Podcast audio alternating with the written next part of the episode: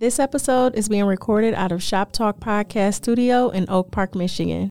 For more information, visit shoptalkpodcaststudio.com. Yo, is this thing on? Let's get a mic check going. Yeah, we're back. That should sound like uh, Annie, are you okay? Shit, nigga. Off the Genesis. Oh shit, man. Hey, your dudes are back. Maybeck roof is back. Your favorites is in the fucking building, man. That is me sounding like me once again. Third time. This time it's a fucking charm because we back with the weeklies. So get used to hearing my fucking voice, niggas. Welcome back, ladies and gentlemen. Oh, hold up. Wait, nigga, I got music. Fuck out of here. Oh, the fucking music just went away. And they, Fuck. it's like your aggressive tone is too much. For Yeah, me. no, I came at him too hard. I love. All right, we're gonna do some other shit then. Just play this. This wasn't what I was gonna play, but fuck it. We here now.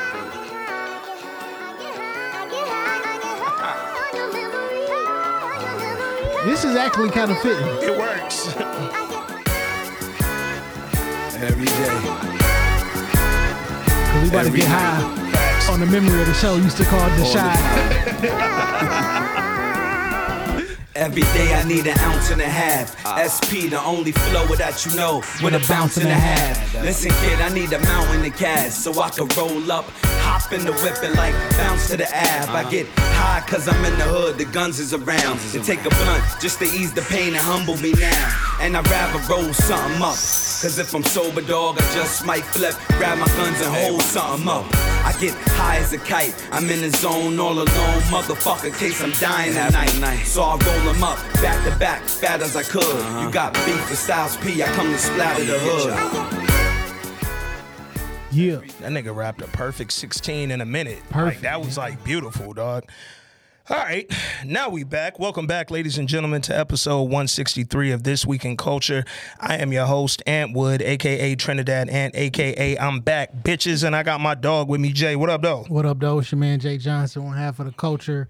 Uh, the dad joke king, Facts. because your dad is broke. Facts. King. King. King. Welcome back to all the GDs and Vice Lords, the foes and the moles, everybody from 63rd, everybody from O Block. Shout out the phone now. Shout out to Phone Them. And no shout out to Lena, just because Lena ain't from Chicago. Phone no Hey, nigga. I don't. I, I get it. Like I understand it when everybody's everybody somebody. But what? What? But that's Phone Them. nigga. like That's what it is. Because it started off as them folks. okay. It was shout out to folk, but you know, Oh. accent, phone them. We just got there from the folks to the Okay. yeah. Okay. Yeah, so shit. That, now the that foes and the moles, you know what I'm saying? So yeah, that's how that got down, man. Welcome back, everybody from Chicago. All our favorite fucking listeners seem to be from the shy these days, man. Uh, shout out to all the hometown listeners from the D. Shout out to everybody who uh been hitting us like, yo, when are you niggas really coming back? Well, guess what? We are back, Jack. Shout out to Lena. Um, I know you was tagged in this episode. Facts. Uh, this is you should just stop listening now. I got some good things for this episode. I don't know if they're gonna be for Lena though. They're gonna be for the guy that directed this episode because I thought he did a pretty good job, at least as far as the camera work went. So. Shout out to the Shy for being back and just giving us the weeklies, man. Sure, um, for I did read the other day they just did the final walkthrough on Insecure, so that is coming back soon. Um, it's something else that we normally. Oh, uh, they're currently filming Power Book Two, so the Tariq one that is being filmed right now to come back in 2021. I don't know when, but I'm guessing I mean, we got like three Fall. other ones, right? So like, where, the where, Kanan one coming this summer. I'm guessing Tariq come back in the fall. I don't know. I'm not really interested in the Kanan one, so they can get me back to the Reek one and the little uh, college people. what about what they got what going about on. Tommy? All this shit. That Like, Tom, you know, the Tommy one just really got picked up like two months ago. It wasn't really picked up. They was kind of marketing it, and nobody had really bought it over at Starz yet. It just got bought like two months ago. So doubt they started filming that one yet. But um, I hear word on the street that uh, Tasha's gonna pop up more in the Tommy one. Like basically, she about to get to fuck her getting out of Dodge and all that. She gonna end up on the West Coast where Tommy at. I don't know how they gonna work that out if it's true at all, but she gonna be less on the Reek one, more on the Tommy one, from what I'm hearing. So my niggas can't just have jobs? Like, Why she can't just be in witness protection? Like sit down. like they, they Sit get a stipend and shit. Like you Yeah, good. be Tasha that worked the supermarket in uh the Plain, Arizona. Nigga, like, Like, why you why you gotta sell drugs? dog? like in real like like why you gotta sell drugs? the selling drug addiction is an addiction we don't talk about. Jeez. Cause niggas don't stop, nigga. Like, yo, I'm a billionaire, nigga. Like chill Still out, selling now. like no, real, chill out. Oh man, um, shit. We ain't been. It's been what two weeks, man. How life, dog? Oh man, so listen, dog. Um, so we ain't recorded in two weeks. You feel me? Facts. And uh, shop talk, we just recorded this Friday, but we hadn't recorded that in two weeks, so we had like an episode in the stash. So Yeah, gotta keep one in the stashy. I went to uh, like I went through like a two week uh, a pot withdrawal. You Yeah, feel me? as as folks who do this, and you do this a lot, lot. You know what I'm saying? Yeah. So like, uh, yo, I'm I'm glad to be back. And guess what? Coming in hot. Oh yeah, no, we we finna be in rare form today. It was funny because last week when I was trying to think like, damn, do I got the energy to really go on that motherfucker? I was like, it's a lot of shit happening in the airwave. Niggas was hitting me like, yo, I gotta hear what y'all think about the Joe Budden shit, all, all this other shit. Then. Nigga, when we ain't come in, I'm like, all right, it's cool. We'll, you know, stack up some shit for this week. ain't shit going on this week. Hey, real quick, before we get into the funnies, do want to say rest in peace to George Floyd. Tomorrow, May 25th, marks the one year anniversary of him being killed in Minnesota. Um, he was I don't know how this happens, like like how you Rosa Parks the movement. Like this shit happens to black folks all the time, but one of y'all become the catalyst. Niggas was at home this time. Like, yeah, yeah, Everybody was at home. yeah. Um, I think at this time, this is May, right? yeah, Uh, I think we had got over us not being out. Cause Friday the thirteenth, March thirteenth Yep. was like, all right, about month, month and a half. It's like, all right, we getting restless. and I think some because I, I was really giving thought to this earlier today. I was like, man, you know, we had Ahmaud Arbery, that was big. Breonna Taylor, that was big. Like, but I was like, what was it about George Floyd? And then I thought about it. Breonna and Ahmaud had been killed previously. We were just getting the story on a national level, right? George Floyd, we watched happen live. like it was like same day. You know what I'm saying? Like, and it was on the on the heel of all the protests from Ahmaud Arbery and Yeah, so Breonna like Taylor. it was like those two, Yeah. plus this, Yeah. plus we we we thought we was about to go back to work, and it was like, nah. And then you the next month, nah. No, and, it then was- everybody sort of had that fear of, oh, they cutting unemployment. We hearing, and we. It was a lot of tension in the world. it's hot outside. We can't go nowhere. Yeah. and it's hot. It was you know Folks' energy just it, it shifted toward what happened to George Floyd, and as it should, dog. Like what happened to him, it deserved everybody to go out there and ride the way they rolled. Man, do you remember a year ago, nigga? They was burning targets. nigga. I was working at a, a credit union. Yeah. Yeah. The main branch in uh well not we I worked at the main branch, but a branch in Grand Rapids, nigga, they bust all the windows out. Wow, wow. Like fuck do they got to do with what It don't matter. It don't matter. We was on 10 last year. Um remind me to shout out Grand Rapids for being an awesome fucking city, by the way. I'm gonna get him a hell of a shout out in a minute.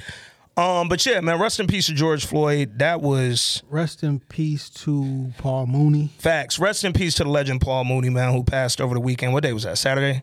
Uh I think it Friday. Technically that, that was fr- Friday. days, yeah. yeah, yeah. Um, rest in peace to the legend Paul Mooney. Um, I've I've already seen us shift into the the controversial. You know, we can't let nobody die and salute them without somebody coming in and being like, but but but. What's the buff? What- Oh man, they on they on Facebook going wild about uh he he molested Richard Pryor's 16 year old son. All right.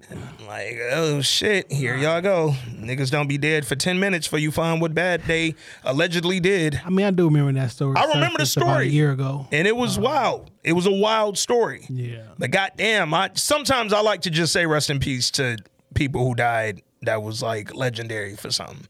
And I don't like to harp on whatever they might have did that I can't confirm. Me, I can't confirm it. Yeah. So that's what I'm gonna just say that. Um, rest in peace to Paul Mooney, and stop shitting on people after they die. Shit on them Yo, when they're alive. Yeah. yo, that shit be weak, dog. Listen, shout, shout out to you know all y'all listening. But if one of you niggas got something to say to me, y'all got to say it right now. yeah, you got to shit on me now. feel you shit on me when I die, I'ma haunt you. Now you haunted. Uh, I got shooters. You feel Boom, me? boom, boom. I, I really do. Uh, Hey. Don't let the dad jokes fool you. Yeah, dog. hey, man, the dad joke shit is taking off, right? Yeah. Niggas is I'm seeing motherfuckers repost the dad joke who I'm certain don't know you. And I like funny. that. I like that energy. that's funny. I like that energy. I be seeing the dad joke. I really be going back in stories like, wait, who's that that reposted it? and I like that, dog. That's so what up. I'm taking from it is they listen to the fucking pod. Yeah, that's what's um, up. But I, I like that, man. Tell them about the dad joke because you've been doing the dad jokes for a long time. they don't know. So all through quarantine, Facts. I had a dad joke calendar, and I would post it every day just to my story. Mm-hmm. And like, I see the response that it get, and I hear everybody in my in my my DMs and everything like that. And I stopped because the year was over. the calendar ran out, nigga. Uh, but niggas would always hit me like, "Yo, where the dad jokes at? Where the dad jokes at?" Yeah. And every once in a while, I would read the the joke like on video, but um, niggas keep tagging me in dad jokes. I'm like, well, fuck it, let me go ahead and do one. Yeah. And you know, I did one, and it worked out a little bit, and uh, I then I tried to. Yo, it's a thing now. It, it's popping, It's man. a It's a thing. movement, man. And, And um, I, I didn't. I just thought about. I was like, yo, because this is not to go. Like you know how it's niggas on the line that you go to and they do that one thing on Instagram. and that's it. I didn't want to. Be, I don't Nah, want to be. nah, a, now you dad joke, nigga. I don't want to be a fucking a shit. A, Nah, a you shiggy or shiggy in the dad jokes, nigga. When they see you in the mall, they're gonna be like, "Hey Jay, tell me your dad joke, nigga, right now, All right, all right now." and it better not be the one you posted earlier. Uh, Nah, that shit is funny, man. Um, if you don't follow Jay Johnson on the gram, then uh, it's Jay Johnson three one three across everything. But if you don't follow him, man, then just catch the dad jokes on the This Week in Culture page. We reposting from everything, so um, keep an eye out on my dog, man. Uh, big shout out to the city of Grand Rapids. That is, they're downtown. I don't know what else is happening. I don't know what's going on on the block Floyd Mayweather from, or where the fucking DeBarge family from. They don't got nothing to they do. from Grand Rapids. Yeah. And that don't got nothing to do with me. Tobe in It's from Grand Rapids. his wife is. His oh, wife. the wife, the wife, the wife. You're right. You're right. Um, that nigga's amazing, by the way. I, I. I just want him to know. So, my first time on, like, being put on his music, I saw him live at a festival in Chicago. Unexpectedly, I was just walking past. We were leaving, Yeah. and I was walking past the stage, and I heard the bars, and I stopped. Like, damn, that was kind of cold. And nigga, next thing I know, I just stood next to the stage and watched him and his band just go off. I wasn't hip 40 until minutes. the, the try Jesus, don't try mm-hmm. me. Yeah, yeah, That's yeah. when. Then What was that? I, BET Awards or some shit like that? I just seen on the Instagram. Got you, got You know you. what I'm Because it went crazy. It went viral. And then when I started looking, uh, he did a he did a show here. Yeah. uh, when he was on tour, November of 2019. Um, and then I just I got hooked on the Instagram. Yeah. Uh, then I got went to the YouTube page and I actually went back and saw. I'm like, oh, this not a new nigga. No, no, no, not at He's all. He's been doing this and building where he's at right now. He's been crafting this for a long time. I spent a good two hours on the YouTube. um. So did you watch the Tiny Desk? Yes, today too. Because once you once you in there, You in there? You in there. You in there? Um. Top five dead or alive Tiny Desk of all time. It was fucking amazing. so the you when I'm spending time on a YouTube, Yeah.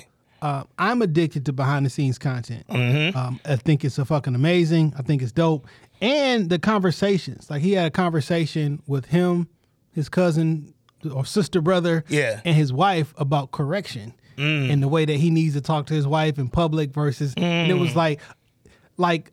The whole three, I'm, I bought Yeah. into the quote unquote brand. I'm, Yeah. I, am buying No, all. he's he's one of them cats where I don't even worry about like you know how some cats when you when you like them and they ain't like blown up yet. yeah. You get that like, oh man, I hope they don't sell out. I hope no, no, no. I want him to get everything he deserves. 100%. That's it.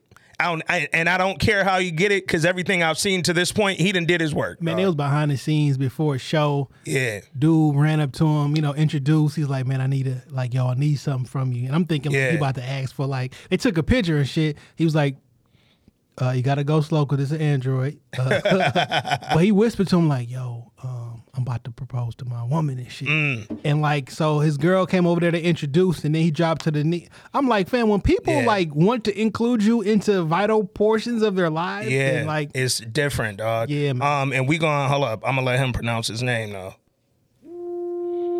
What's good? My name is Tobechukwu Dubemwigwe. I'm an Igbo boy from the southwest side of Houston, and I came to put on for the SWAT in Houston, Texas. That's it. That's all I'm giving y'all. Y'all go watch the Tiny Desk and go watch all of his content on YouTube. It's amazing. Then go to his Instagram and watch all the content. It's amazing. His wife is amazing.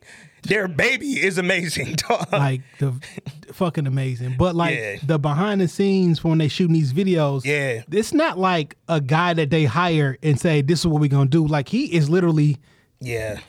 them the visuals he does is because of him.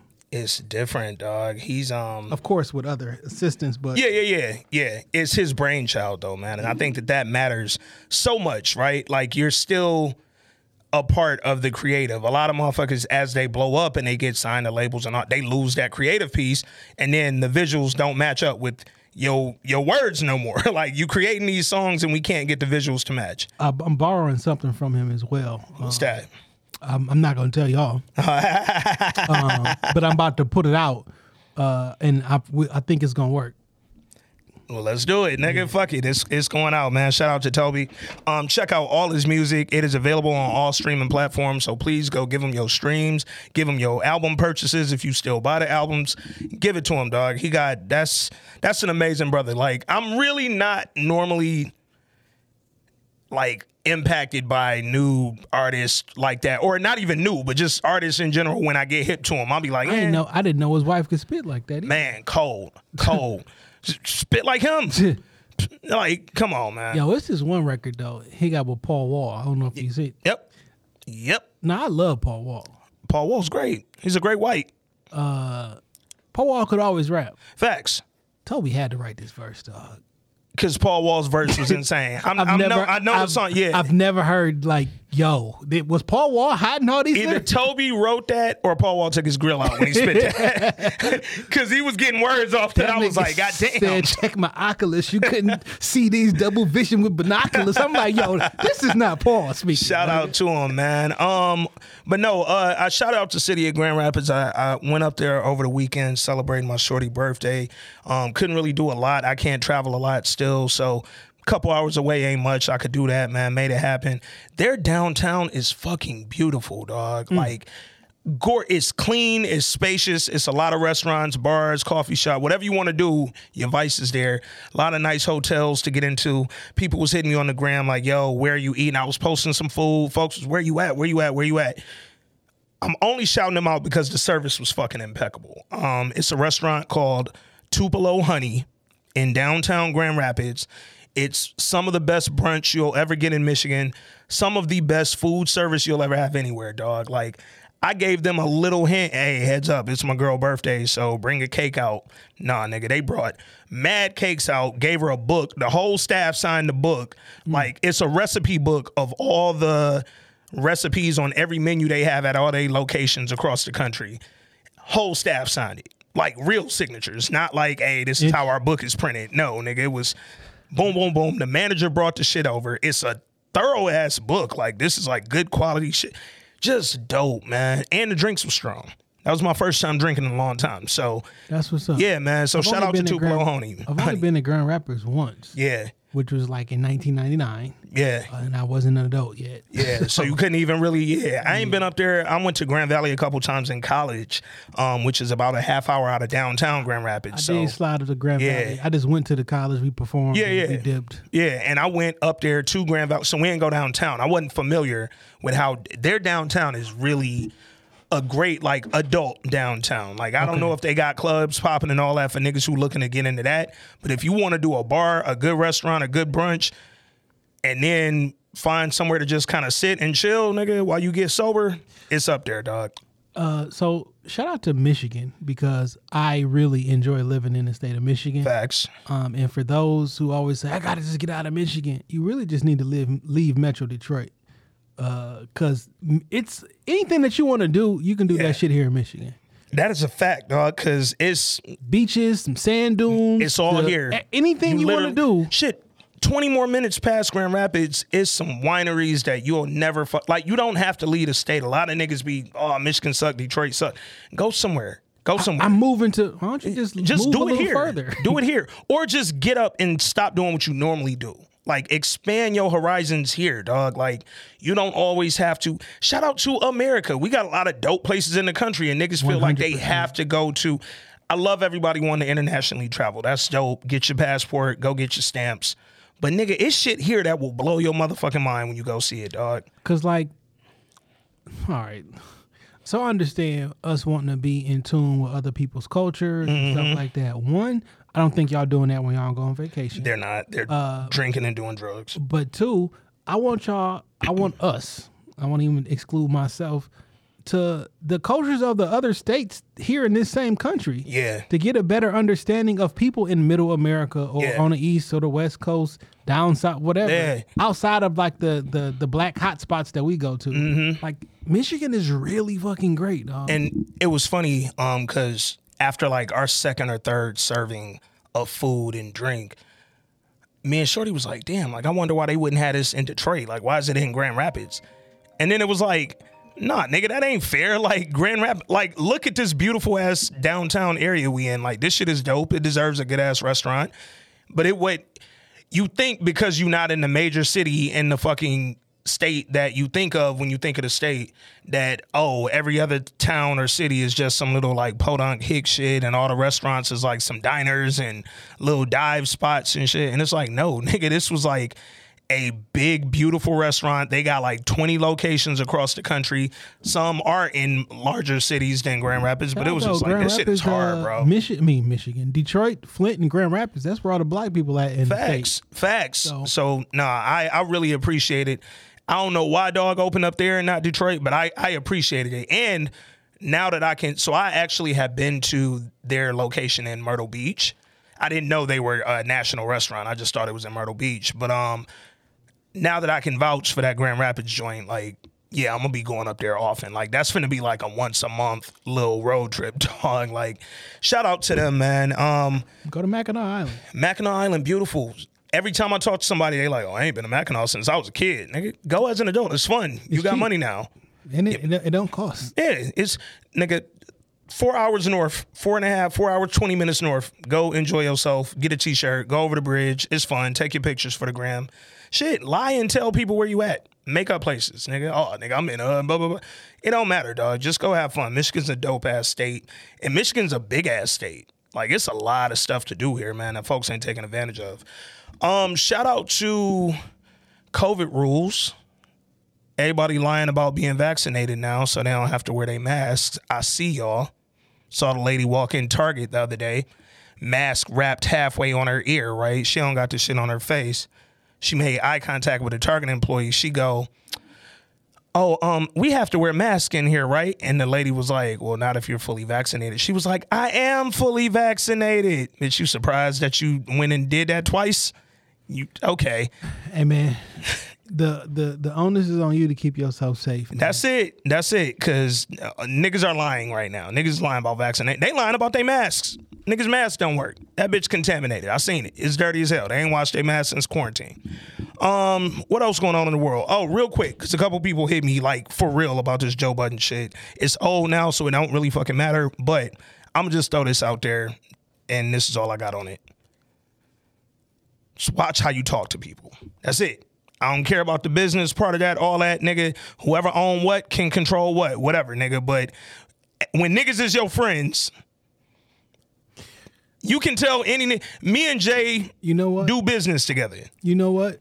This reminds me of one of my greatest, the greatest acting scenes I I, I enjoy What's that? is when Denzel is talking from Fences when Uh-huh. he's talking to his son, and his son is like, "Why don't you never like? Why ain't you? Why don't you like me?" Yeah. and he was like, "Nigga, don't worry about somebody out here liking you. You better be worried about them doing right by you." That's it. So in this particular situation, whether you talk to me mean or not, I need you to do right. By me. Do right by me. That's it. And in that particular situation, it does not appear that they were being done, Done right, right by, by. And that was it. in the way that they felt they should. Yeah, yeah. And like if fuck the friendship, Yeah. are you doing right by me? Yeah. Cause here's the thing, dog. The doing right by me part is the part that the respect is held up in. And if you're not doing right by me, I can't respect you. And if I can't respect you, I can't work with you. And if I can't work with you, we can't get money together. And that's it. It boils down to just that. So whoever owned what, owned what. Whoever controlled what, controlled what. But if you're not doing right by me according to what I'm seeing, niggas already said and Joe verified, yeah, a couple years ago, 400K did come up wrong in the books.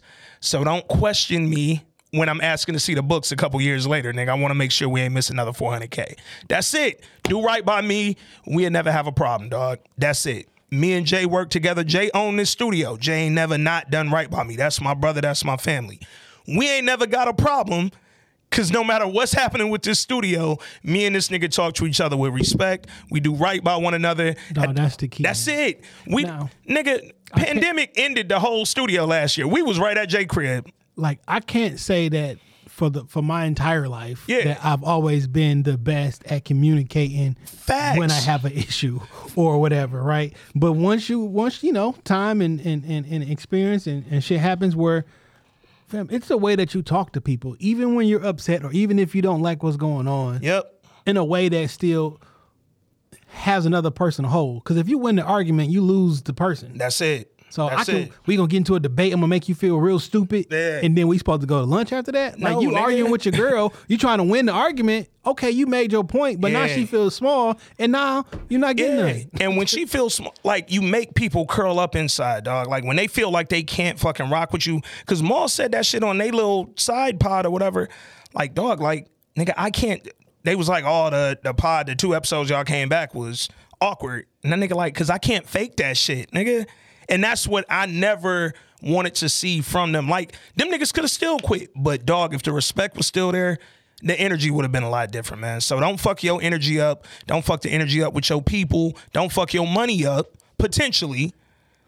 Cause I noticed that Cash App tag is now not on the fucking thing no more. It used to be in the corner and it's gone. Oh, that's the sexual assault. Hey, Exactly. Exactly. Or sexual harassment. harassment allegation. And hey, when it rain, it pours, right? Because niggas was like, oh, she uh, only said that because of the time. And Nigga, I got the tape.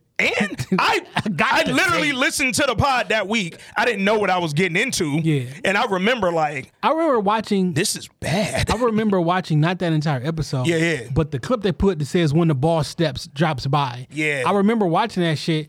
It was weird. It was weird. Cause Joe a weird nigga. He's a that. weird nigga. And the other two co-hosts on that pod, they're his real friends. Or as much as you can say that now, but they know him well. She don't know him. So his weirdness, Like my nigga, listen. eh, Like as a person, yeah. if you Don't sexually harass me. are, are are very straightforward with the hoes. Yeah. I'm using that word on Yeah, purpose. yeah. If you yo I want to fuck and all this whatever. Yeah. Yo, whatever floats your boat legally when you talking with different women and whatever whatever. That's how you get down. That's how you get down. But when that person is your employee, It's a whole different set of rules, You can't tell an employee I want to fuck you. live on air Or pri- 40 times. or private. Or private, off air 40 times. Or private, off air because we edited that scene out three more times. Like, nigga. like I don't like to to, to no man, you just can't do it. Yeah. Like it's just a it's a level of creepiness that won't ever be associated with me, right? Hey. Like you know how many people come in this in this this podcast Yes. studio, and I don't try to get on not near one of them because I never want to be man. You book over there, the nigga gonna be trying. Never, Nigga be trying to fuck. never. Hey. So you safe. Hey, Okay. uh, in addition to that, it's a reason that me and Jay, and this is beyond sexual harassment, but just energies and vibing and knowing how to rock with people and who rock with you for real. It's a reason we don't have people on this podcast like that. And that the one or two times we ever have, and the one or two times we will in the future, they gonna be people we really know. Cause I don't need nobody coming on the pod who I have to watch what I say around and be. I don't want to have to behave if I know I'm feeling a way about whatever topic we finna discuss. Like in that situation, Joe, you she said you been trying to throw little lines at her before the pod. You like Nigga, don't sit there with her on the pod for three hours to flirt. And then like to be the, the yo, I'm starting this network because of the women. I That's to, that's creep shit, dog. That's creep shit. And I don't ever want, like you said, nobody to associate us with creep behavior. I don't ever want our business to potentially get fucked up because niggas don't know how to watch their fucking mouth. So yeah, that's my feelings on the Joe Budden shit summed up uh, real quickly. Watch how you talk to people, watch how you behave, and don't be a creep. Period. Just be respectful to people, and you will literally live every day like real cool if you just respect everybody you fuck with. Um, what else happened in the last couple weeks? Niggas ain't wearing masks. The world is open. Yo, real quick, this shit threw me off. The other day, my homie hit me like, "Yo, you see Chene Park opening back up? They about to start doing the concerts again. They gonna do them spaced out, whatever, whatever. So tickets limited. I'm like, oh, we gotta try to get on them. and nigga, like midnight, the news thing came through like, yeah, all outdoor spaces you can have 100 percent capacity. I'm like, July be first, right? J- June first, I thought. I think is it July? I think June. So it's two numbers. It's- Okay. one of them joints is releasing restrictions, and then like July first, like everything. the whole shit state. just go. Yeah. I love how the world just said fuck it. Just fuck it. I mean, it's a lot of niggas getting the vaccine. It's a lot of people getting the vaccine, but it's a lot of people who aren't, and it's a lot of people who aren't telling you whether they are or not. They talking about like sixty percent of of the of the country didn't got at least one shot. Like that's a lot of fucking That's people. a lot of people, man. You know what I'm saying? Like, so- and yo, whether you get it or not, I'm never. Again, I've said this shit on Facebook. I don't give a fuck what you do. I'm worried about me. Um, and as a nigga who just dealt with this shit, Ain't it interesting? yeah, And uh, I've, I've I- I've caught myself. I haven't asked anybody this in a good month or so. yeah, But how we just so comfortable asking niggas they medical shit? yeah. Oh, we all up in they shit. Hey, you ever got, you ever got a shot for uh for for for chlamydia? Like you don't never ask nobody for that shit. Like That's what kind of blows my mind about the people who are like so adamant about fuck the vaccine. I'm never doing. it, I'm never doing it. Because I'm like, dog. There's like a million other things you niggas have never been this adamant about that niggas walk around with daily, and you don't even know or ask. So it just, it blows. I, I'm gonna walk up to the kids like you got an HPV shot. like what? They're gonna be like, yup. Like I It's know. it's wild, dog. But I love how the world just said, you know what, fuck it, I'll fold, man. And it's open, and we just gonna trust humans. It's wild. We won't trust the government. We won't trust scientists. That's all cool. But I definitely don't trust you niggas saying, "Hey, I got it." Like I know a lot of y'all lying. So whatever, dog. I'm gonna keep doing what I've been doing. Wash mean, my hands. Stand in the house. everybody just you know it's your Mind yourself, dog. it's your responsibility to take care of yourself. Mind your fucking self, dog. Um, what else we got going on in the world last couple weeks? I don't think nothing interesting happened, dog. Like for real, for real. Man, it's been a lot of shit on television. Yo, yo, I have I got suggestions. First off, um, are you caught up on Godfather Harlem? I haven't watched Sundays. I didn't watch Sundays. Okay, I'm two episodes behind. So you're not you're not in a bad spot. But I heard the last couple episodes been heat. Yeah, I, so, I, I need to watch last night's episode. yeah, yeah. So um I heard they've been heat. I'm a, I'm gonna get caught up so I can have those conversations. But Godfather Harlem season two, I'm enjoying so far. Um, I just feel like it's a hard show to review. It is. Um, to the it's funny because we actually I listened back. I wish I would have written that down. We said it last year. Yeah. When season one was on. This ain't a week to week I review. don't know how to dog. review it. I can't because one, we talking about historical context. A lot of this shit we've had pods on. Yeah, like, well, historical context mixed in with made mixed up in shit. with made up shit. So it's like, all right, now I gotta tell you every week whether some shit was made up or whether it was Because I don't want to spend my time Yeah. Saying how in how factually inaccurate Yeah. this was, and then tell you it was a dope episode. like Yeah. it's just weird. But I did think um It's a really good show though. maybe when it goes off, we could just talk about the season. Yeah, for and sure. and just kind of you know, even if we don't give it a full review, we can talk bullshit for hours. So we can figure out a way to get it in there because it is a wonderfully acted show. It's well written. It's just good fucking TV, man. I wish they were on a different channel though. I'm not gonna lie. Uh, I don't mind Epix, Epix, whatever. because like all this shit is. I mean, I'm, I'm, Yeah, it's I'm all watching it premium, via the yeah. app. So like, also facts. Yeah. I don't watch the. Well, low key, uh, I did actually because I do got it on the app, and I Yeah. went through Epix, and Epix got a lot of fucking movies on that. They do. So it's it's old. Um, fuck. What channel was that? Epix was like another channel, dog, and then they Was just it TMC, the movie channel?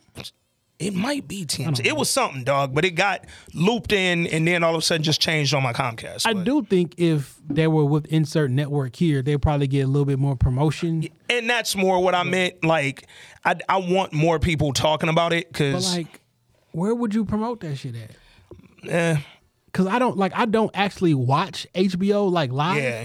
So I could I could figure if you like change the channel whatever HBO Yeah. is when something goes off it probably run a commercial and stuff. Yeah. But because I don't do that and I only watch like whatever I want to watch specifically, where do people how do people advertise to me? Because I don't Yeah. I don't But know. it's it's wild. So like Showtime, for instance, has a contract with BET. Um, so the black Showtime channel is called Showtime BET now. Um, and that's where all the black movies and black shows or whatever. CBS, Showtime. Yeah, CBS, Showtime, all BET. Um, Starz has Starz Black. So if you're watching something on Showtime, be watching Billions. You ain't gotta be watching no black shit. And say Godfather of Harlem was over there, and we got Showtime BET that's gonna play Godfather of Harlem ten times during the week after it airs on regular Showtime Yeah. They can market it right there on after billions go off as the little. So it's just like it's a. I wish that it caught a larger channel than Epix, um, but uh, it's still a great fucking show. So shout out to what they doing over there. Um, speaking of HBO, this ain't got nothing to do with the culture, but it's just good fucking television, dog.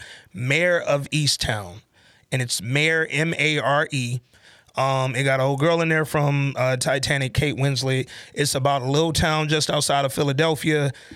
It's a murder. It's some uh, pedophile Catholic priest. It's some fucking missing women. It's some serial killer. It's all kinds of shit going on in the show. It's good as fuck, dog. It's good acting. It's that type of drama that we need. It gives you like the undoing sort of vibe, nigga, where it's just like it's a who done it. You trying to figure out who the damn person was. Whole lot of layers in this show. Good ass acting. It's moody as hell. I love it. Mare of Easttown. Check that out. Yo, the Upshaws. Man, yo, shout out to the Upshaws. Currently number seven on Netflix. It was number five over the weekend. Shout out to Mike Epps and Wanda Sykes, man. Yo, that shit and Kim hilarious, Fields, dog. man. That and Kim is- Fields. That shit is dog. fucking hilarious. It's good fucking television, dog. Like it got the so when eh, when Netflix started getting the sitcoms, which was I think Full House or Fuller House was maybe like Mm. the first one. A few years ago, yeah. It looked it too it looked too dark, Yeah. and it, it seemed like For that. Yeah. it seemed empty, right? Uh, then I watch I forget the name of it. What what what's the dude name? Kevin something, white dude. I was it was like- Kevin Samuels. Uh, oh, the pit. Yeah, the- Joint you was telling me about. yeah. Yeah, Kevin uh King of Queens. Yeah, yeah. Uh, yo, that shit was funny. Yeah, you told me to watch that, and I threw that on immediately, I'm bro. like, all right, cool. Like I can I can fuck with the sitcom shit. yeah. Jamie Foxx came. That shit is ass. That shit is ass. Reason we ain't talk much about it, Um, man. like in that shit is bad. Like Yeah. it's it, it was so bad for me that I was like, how did they let this t- shit come on? I didn't make it past episode four, and I was really stretching Yeah. to get like, yo, whatever the one when they was at the church and he was doing, uh, he had the different outfits Yeah. on, and they was at the yo, like Yeah. this shit, like yo, this not funny. This if, and if- it's hard to get Jamie Foxx and David Alan Grier and not be funny. I enjoyed Dale Allen, David Alan Grier's you got character. to. You got to. He did like, but that Jamie, I did not not like that shit. Yeah. So I was skeptical about the Upshaws. going into the Upshaws, Yeah. but I'm like, yo, Mike Epps, his name. If you think about it, Mike Epps ain't really been associated with no whack shit. oh yeah, he has. What movie? Yeah, he has. Uh, the Honeymooners. One of the worst movies of all time, nigga. Him and Cedric. Two of my favorite funny people, dog. I think I seen that one time. That shit was terrible. one old girl in it that we like, who don't never age Let me see. Um, from because I scary movies and Regina. Regina, yep, yep. Regina She played. Uh, I think Cedric wife, or maybe Mike Epps' wife. I She was one of their wives. I don't think I hated that. No, that, that shit was horrible. You watch that again. That shit was horrible. And um, his show that he left. Uh, uh, what's my what's my shit that was on Starz? Uncle Buck. Uncle Buck. I liked It was good. Buck. It didn't do well. It didn't do it because Yeah. they they fucked it up. I don't know why they did that, but I, I liked Uncle Buck. ABC being ABC, man. Sometimes they hit it like Blackish. Sometimes they fail like that, man. Now with the Upshaws, I think it was just enough amount of regular black comedy sitcom with cussing. Yeah. So it it got the extra, and you can say whatever you It had the edge on there. Yeah, I really enjoyed and, it. And here's the thing, man. Um, Mike Epps, similar to how I felt about Chris Tucker, he needs the edge, nigga. Like you can't give me Mike Epps without cursing. Yeah. you can't give me Mike and like really cursing. Like fuck the bullshit. Like I don't want dams, nigga. I need Mike Epps to just be Mike Epps. Yeah, I need you to talk about weed. I need you Yeah, to talk about like go into it, man. And when you cut all that off, I feel like you hindering what their gift is. creativity too. Man. Yeah, it's just it's a it's a really good show. Shout out to Kim Fields, looking great. Good to see her. I had to Google how old these niggas was. They Yeah. 51 and 52 years old. Shit, when I saw Kim Fields' younger sister just turned 40, um the the other one, I can't think her name right now, but we all know her. I didn't realize that she was Kim Fields' sister until Yeah. like a year ago. or something. And it's like, all right, man, like this shit is wild, nigga. like these niggas are really like aging well out here. I'm gonna just throw that in there. Um, shout out to like Wanda a- Sykes. Man, that shit. I don't know how many times I have to tell y'all this, but Wanda Sykes is my favorite female comedian. I'm not mad at that. Um, She's hilarious. Yeah. Uh, I don't like her newer political stuff. Yeah. Where she was just kicking the jokes. Yeah. But Um, Wanda Sykes is a fucking pivotal reason for my favorite comedian of all time, Chris Rock. Like she's heavy part of that nigga's career, and she's a heavy part of his pen and all the writing and the jokes that went into uh, some of his classic stand up. So shit, Chris Rock show, man. Rhonda Sykes and um um what's my dog that they they killed? My white dude.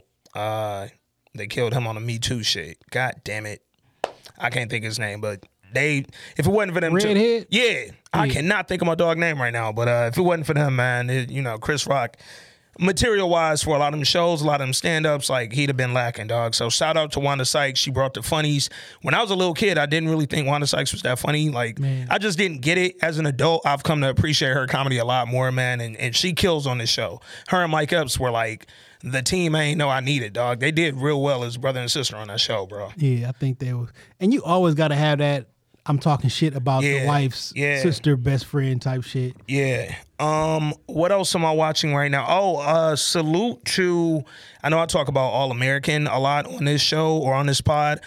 All Americans doing a spinoff officially now. I mentioned it, but now it's official, and they got a, a, like marketing and promo and a date. Um, for the girl Simone on All American, she's getting a spinoff where she goes to college, plays tennis at a black school. It's gonna be a whole like black school angle. Um, so salute to them for for building. Salute to ABC Blackish. They just announced their next season, season eight, will be their final season. Good job. Um, Wrap it up. a Blackish has Can't like too long. a billion Emmys. Um, Anthony Anderson and Tracee Ellis Ross reinvented their careers on this show. I will It's been this. an amazing run, dog. Um, I think it's gonna go. I think that show's gonna be goaded.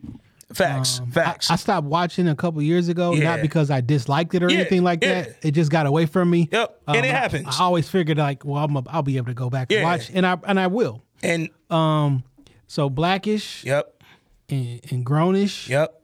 and what's another ish? I still um oh they got a, a mixed ish. I ain't Mixed really. I ain't get into mixed dish like that. And now they're coming with Brownish. Brownish. Yep. I'm tiredish. Yeah, yeah. Don't don't wear me out with it. I'm. I'm tiredish. Yeah, you, you, yeah. Like you did these shows, and then you came back on Netflix and got us with the. That was the other comedy. I was kind of like, yeah. I was cool with that. Uh, black as fuck. I was cool with black as fuck. It- it was- it- and they it get a season two. It took it took me a couple episodes Yeah, to to get up. into it, yeah. And once I adjusted to like, okay, I get what this dry humor Yeah, is. yeah. But I didn't know if like it was gonna work, so to speak. yeah, This is my issue though, and I don't know how to fix it. With Netflix, because you give me all the content at one time, you get two weeks for me talking about it, and it's over for yeah, a year. Yeah.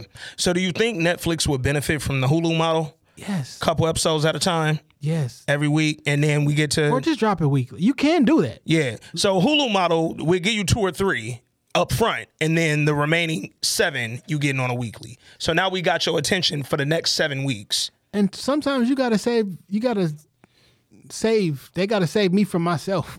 Yeah, yeah. Like now what? Yeah, I um I do think that I don't know, it's a benefit to them both cuz on the flip side, I know with like regular live television that comes on that's on a like ABC, CBS, I like to let a few of them stack up. Like the show I just talked about, Mare of Easttown on HBO, I let six of them stack before I finally press play on it. because you won't have nothing else to watch. Facts. Because you watched everything else. Yeah, but if you- everybody Yeah. consistently, Does that then? then we yeah. would always have something to watch. Yeah, yeah. So, um, but shout out to Blackish for eight amazing seasons. Uh, well, season eight will be next year, but it, it's been a hell of a run. We don't always get one of these, but definitely goaded, bro. And finally, What's happening? because a lot of y'all have uh, mentioned it in the group thread. I mean, on the Facebook page. Listen, I watched it. I enjoyed Startup. all three seasons of Startup. Mm. Like my nigga, this shit is good as fuck. dog. Currently number nine on Netflix right now in the U.S. it came on Crackle, Mm-hmm. and uh, they ain't, they been they haven't done it. I think this shit is over, nigga. But see, now that everybody started watching it, they might like, yo, you better get the band back because like it was over for a year, and then they dropped it on, on on Netflix. The best thing you can do for some of these shows is put them on Netflix. Yeah. because who had Crackle? Yeah, I I never had the app. I just heard of the app recently. Like it went in before it startup. Like I heard of it about some other shit, but no, man. Uh, I enjoy Startup Dog. In Yeah. real life, I felt like I knew some of these niggas. damn. You know Yeah, I'm I, haven't gotten through all three seasons. Um, It gets wild. but and that's I've heard nothing but great. it gets wild. I've literally heard all great things about this shit. So excited to uh to finish out.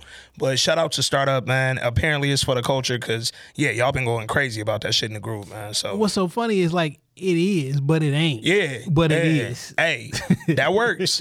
that works, dog. Before we get into the shy, man, I got some. It, it ain't a BlackBerry letter, um, but I got some that I want to read because it was the comments on this was crazy, man. so go. we Well- ain't did this in a long time, but when y'all hear that can crack.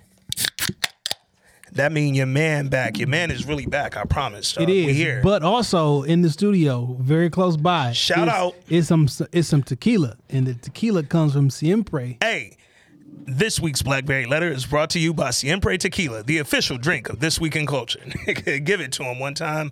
Uh, Old English, I'm on y'all heels, though, nigga. All right, man. So somebody posted this on Twitter, and then they took the tweet, posted it to Facebook, and the comments was crazy. Said, a boyfriend should never maintain a girlfriend. Only a husband maintains his wife. If your girlfriend needs maintenance, then she should ask her parents or get a job. Too many young men are in relationships with more responsibilities than their woman's father. Hmm. Now, I the end of it, he wrapped it up beautifully. Mm. In the beginning, I was like, all right, you might be losing your audience, bro. I don't know if they're gonna hear you. But that last fucking part summed it perfectly. So I read that and I heard basically what women have been saying for years when they say, don't do wifely shit for your boyfriend, nigga. Why buy the cow when you get the milk for free? That was the initial statement that we heard from Yeah, um, our, our, from our long, moms. your mom and your grandma told you that. and- And then, hey, don't don't perform wifely duties for your boyfriend. yeah. So when I read his statement, I said, "Oh, he basically saying like, yo, don't be a husband to your girl. Like, leave some room.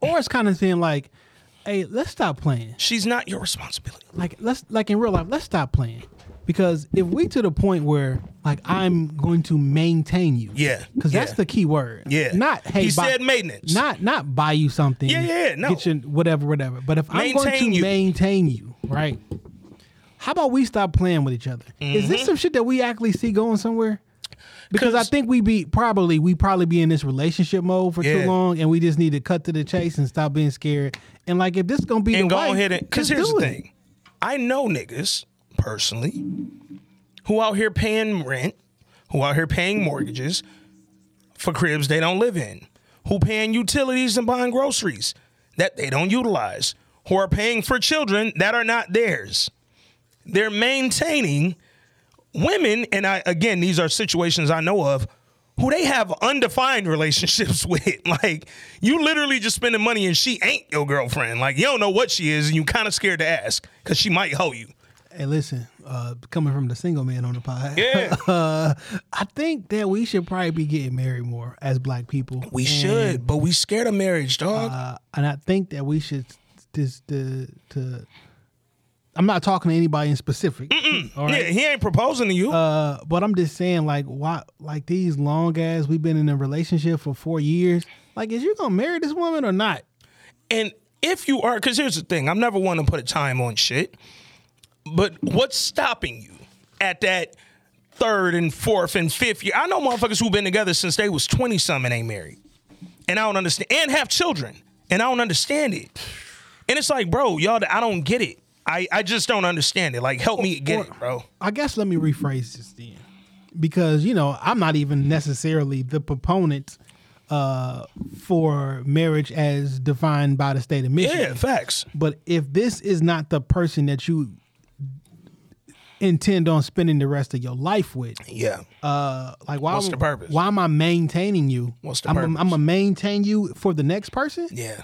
Like if I'm if I'm if I'm making that big of an investment, like I want to invest in you for the rest of our lives, Yeah. not just until one of us finds something else better to do Mm-hmm. and you move on to someone else. Like, Or until one of us get tired of this. Yeah, I don't want to do this till you get tired of this and now you sick of this and you leave me. Like, what was my purpose of maintaining? What am we, what are we doing this for? And that's what I feel like niggas ain't asking themselves enough in relationships. But it's on the man too to kind of step in and say, here's what we doing and here's why we doing it. And if we ain't if it ain't got no purpose long term, then let's stop doing this, dog. Like we gotta, as men, we gotta cut the shit if we know we ain't like. Don't waste her time or yours, nigga. In real life. yours is valuable, bro. Don't waste it. Like you know what? Forget her time. Think about yours. Like why do you want to keep doing that? this is a fact. Like come on, bro. Like get out of there or get into it, nigga, and really go commit to it, dog. Because if you want to be honest, then we have to have we move into a different conversation where Mm-hmm. it's that forget any kind of funny words or phrases or cultural things we put on it. Like, are you paying for this woman so that the woman don't leave you? Mm-hmm. Because if that's the case, then it's not the person for you. Not Oh. because you don't think she's worth it, not because you can't afford it. Like, are you doing these things for the sole purpose of if I don't do these things, this woman is gonna leave me? Because that's a little that's a little manipulative and that's a, that's a whole nother bag that we get into. Um, bro, let's go ahead and have that convo because I was having a convo a little, yeah, about a week and a half ago. Um, shout out to people who are like, they like, oh, you should be better now. I'm gonna have conversations with you. I don't want to talk to y'all yet, but I was having a convo. Basically, the the crux of the conversation was why don't more successful black women find successful black men? Like it started off like so many of the black women I know who are educated and got their money and got their job and got their whatever that so so many of these black women end up this this and this was my homegirl saying this shit. She said so many of her successful friends because she's married and got kids. So many of her single successful friends have project type men, men they gotta work with, men they gotta wait on, men that are oh he he fucked up now, but he trying to or he fucked up then he trying to fix it now, but she gotta wait till it's fixed. For oh he in school now, but he about to be 40 in a minute, but he finally finishing up whatever school he doing, or oh, he finally starting to open his shit. Basically, why do successful black women have to keep fucking with men who are like on their way, but they ain't there yet? And I said, I know a lot of successful black men who are there and who are where they want to be in life and who are doing whatever success means to them. And they single as fuck. So I'm like, where your girls at? well, I guess the question is like, what does one thing have to do with the other? Hmm. So, and what does what do you call success? Hmm. So then the conversation turned into money, which it always leans into. It never fucking ain't about some money when you're having these combos with some folks. So I said, well, if we talking about money only as success, that's the measurement. Then a lot of successful black men and successful black women don't want to be with one another because they can't control one another. Because then in both of these cases, a lot of men with money like to control the women who don't have it. That's why they do the tricking and the spending and the, hey, I'm paying for this, I'm paying for that. Because I like to control you. I like to be able to dictate when you come in and when you go out. That's why I pay your rent. I like to be able to dictate where you going. That's why I bought your car. Hey, I bought you that purse. Where the fuck you think you going? I bought them shoes. Where you walking to? That's what a lot of men with money do. Not all, but a lot. A lot of women with money like to be the breadwinner because, mm, nigga, I'm better than you. I don't got to deal with this. I'm better than you. I don't gotta do this. I don't gotta talk to you. I don't gotta. Da, da. I ain't gotta put up with this shit. I don't gotta communicate well with you, nigga. I got the bread. So listen, um, all that shit is cap. So if you want to go over to uh, blackdemographics.com, um, you can see um, the median household uh, weekly earnings from black to all races. Mm-hmm. So we in the 25 and older for men category. For men, $901 A week. a week. Mm-hmm. Black men. For all races, one thousand one hundred and fifty-four dollars a week. Mm. For women, eight hundred and three dollars. Black women. Yes, for black women. Got you. For all women, nine hundred and forty-one dollars. Mm. Fam, there's roughly two hundred dollar difference between the black household And the white. and the white one, and there's about a hundred dollar difference between the man and, and the the woman. woman. In real life, all y'all niggas make the same amount of money. Facts. And when you keep talking about all my friends, you could have you could be the exception to the rule, mm-hmm. and all of your friends are the exception to the rule. Or what's more than likely happening is you have an inflated sense of what your friend makes for a living, Yeah. and this ain't enough money for anybody to have a conversation about yo we shouldn't be together because what you should be focuses on is how I said before. Are you doing right by me? Man. Forget how much respect me. because I would assume that anybody you dating lives on their own. Yeah. They they somehow they manage to pay for their car, Yeah. their home or whatever. N- we're not talking about nobody that's out here in poverty, right? You, you talking about somebody that you're in a relationship with who who lives by themselves.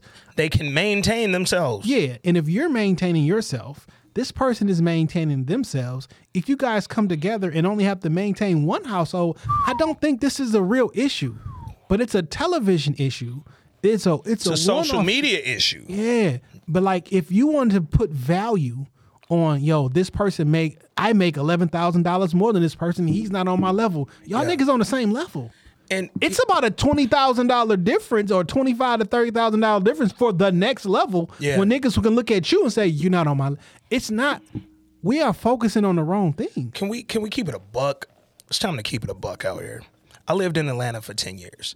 There are a lot of wealthy people, black people in Atlanta. Wealthy. I mean upwards six, seven figures or more. There are a lot of them out there. Guess what else exists out there? Probably in the majority. A lot of niggas who ain't wealthy. It's plenty of them. I was one of them. But boy, did I look like I had it. Because guess what? I had a good apartment, I had a good car, had a Benz and a really nice fucking updated apartment. Guess what? You don't need wealth to get a Benz and a nice apartment. These things aren't required. Like, I didn't need to make a million dollars to get a Mercedes and a nice crib. You don't. You don't need that. All you need is some fucking straight credit and nigga. If And your credit ain't- $2,000. and, uh, nigga, if your credit ain't bad, all you need is a down payment. Like, I know up, some. I know some Benzes in the hood. Fam, I know plenty. I know niggas with the newest uh, Escalade right now who's sitting in front of the fucking project. Like these things are m- mirages, dog. Like they aren't real. I lived in Atlanta for 10 years and I looked like I was living exactly like the wealthy niggas who live in Atlanta. None of that matters because when you get down to it, when I was dating, did I respect the woman I was dating? Was I really interested in that woman? Was I trying to build with that woman? If none of that existed, it ain't matter how much bread I had. Because if I respected her and I was interested in her, I made whatever money I had stretch to where I needed to stretch it for me to date her, and none of that money mattered, nigga. It ain't matter what my situation was. She gonna eat.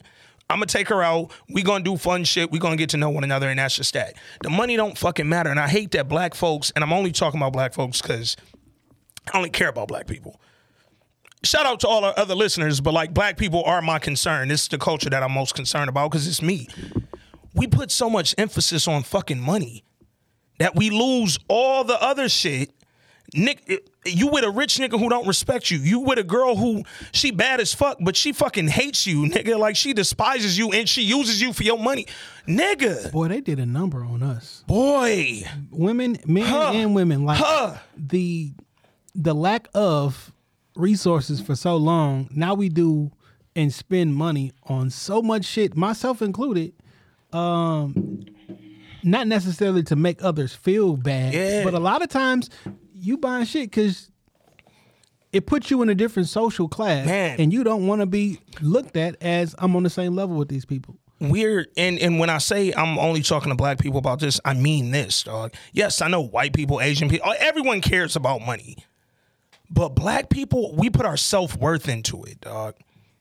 We put our self-worth, yo, nigga, I deserve. We put the the the future of our nation on hold for it Man, uh, because ultimately there are people out here that are compatible that should be together that would make a perfect Mm-hmm. family um, but because of these um, groups that we have on social media and everything like that these two people are never going to come together because of of perception and man, and with it's funny now you think about social media and how it's impacted the whole perception of money and what that should mean for a person's worthiness of a relationship. And then you look at the word socioeconomics and it's like, whoa, you know what's interesting nigga. we blame a lot of stuff on social media, right? Mm-hmm. Nigga, we are social media. Like everybody who you say, Yeah. when you say social, we all talk. It's we, us. nigga. We all friends. It's on us. The, we all friends on the same. All these different. We apps. dictated. Oh, I got the same friends on Instagram that I that I got on Twitter that I got on Facebook. I mean, give or take. You know what I'm saying? But like we we are at social media. So when we blame everything on social media, then we really blaming ourselves. Yeah. It's I tell you this. Uh, oh, we we say this shit all the time. yeah, yo, I ain't never looked at a person and thought about what they was gonna be in the future. man. Like I just want you for who you are right, Right now, now, at this moment. your potential ain't got shit to do with where we at right now. Because if we can't get there, then it don't matter. Which begs another question or statement that women always tell us is incorrect. Mm-hmm. That a man um, does not receive love unless he has a monetary value attached to him, and they would tell him, "No, no, Mm-hmm. It ain't like that." Mm-hmm. ain't like that. I dated somebody who didn't have the money, but will you again?" Yeah. And hey, nigga, you did that, and then it changed your entire perception of men moving forward. So no, you won't again. They're gonna answer the J question. And guess what? If that's the case, I'm okay with that. Gender roles exist in Yeah, my life. facts, They do. Facts. So you know, however, if we gonna be we if we gonna be beholden to different gender Man. roles, you understand you got the it, it works both ways. And ways. that's that's why I hate. Because here's the thing: I don't worry about your gender role. Let me worry about mine. that's a fact. I'm gonna make sure you taken care of. You ain't gonna want for shit, but don't tell me. Cause when I get to telling you shit, it come off weird. Oh, you a misogynist. And it come off misogynistic. And I'm not gonna do that because I don't wanna sound like that's me. But nigga, so when the man tells a woman what she should do because she's a woman, it's Yeah. misogyny. What is it when a woman tells a man what he should do because he's a man? What is is there a word for that? misogyny. But like in real life, no no jokes. But is no, there, really, I, I don't think so. like, Because- if it is, I don't know it. And me and you know a lot of fucking words. Yeah. Because they, I mean, they say you a misogynist, you, a woman supposed to cook and clean and blah blah blah. Okay, but if if what's the word for when a woman tells a man what you should do because you're a man? Because I hear a lot of women telling men how to be men, and then the second a man tells a woman anything about being a woman is Yeah.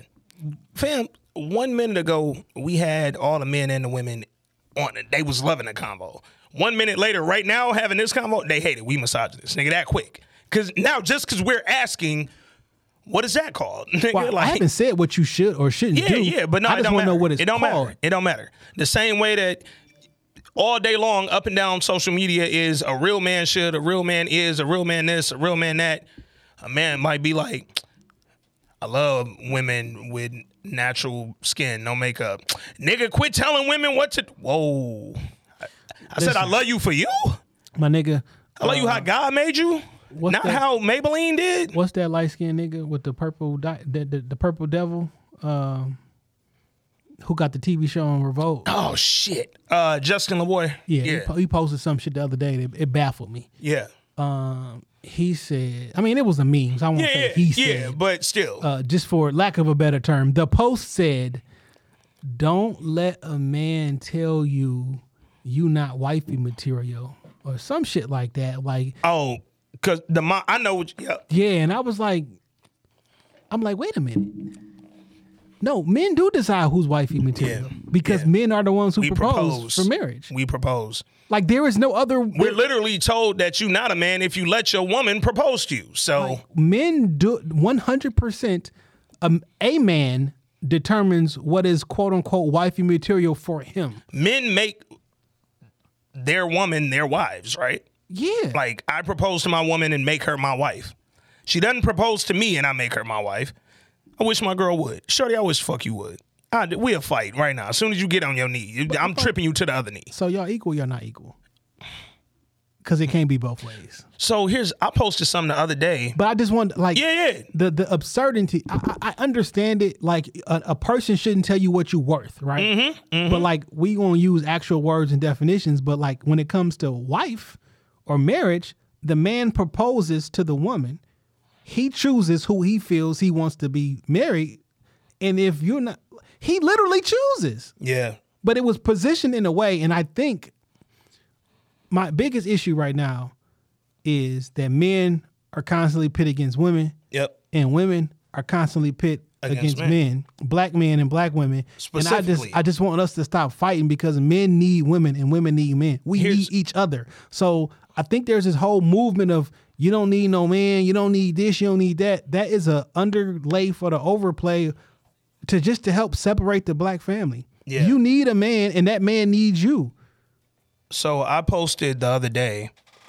First of all, yes to everything you just said. Second of all, with regard to men and women being black men and women specifically being pitted against one another, the battle of the sexes exists because we don't want it not to. Like we continue the fucking battle all the time. And here's a perfect example of it.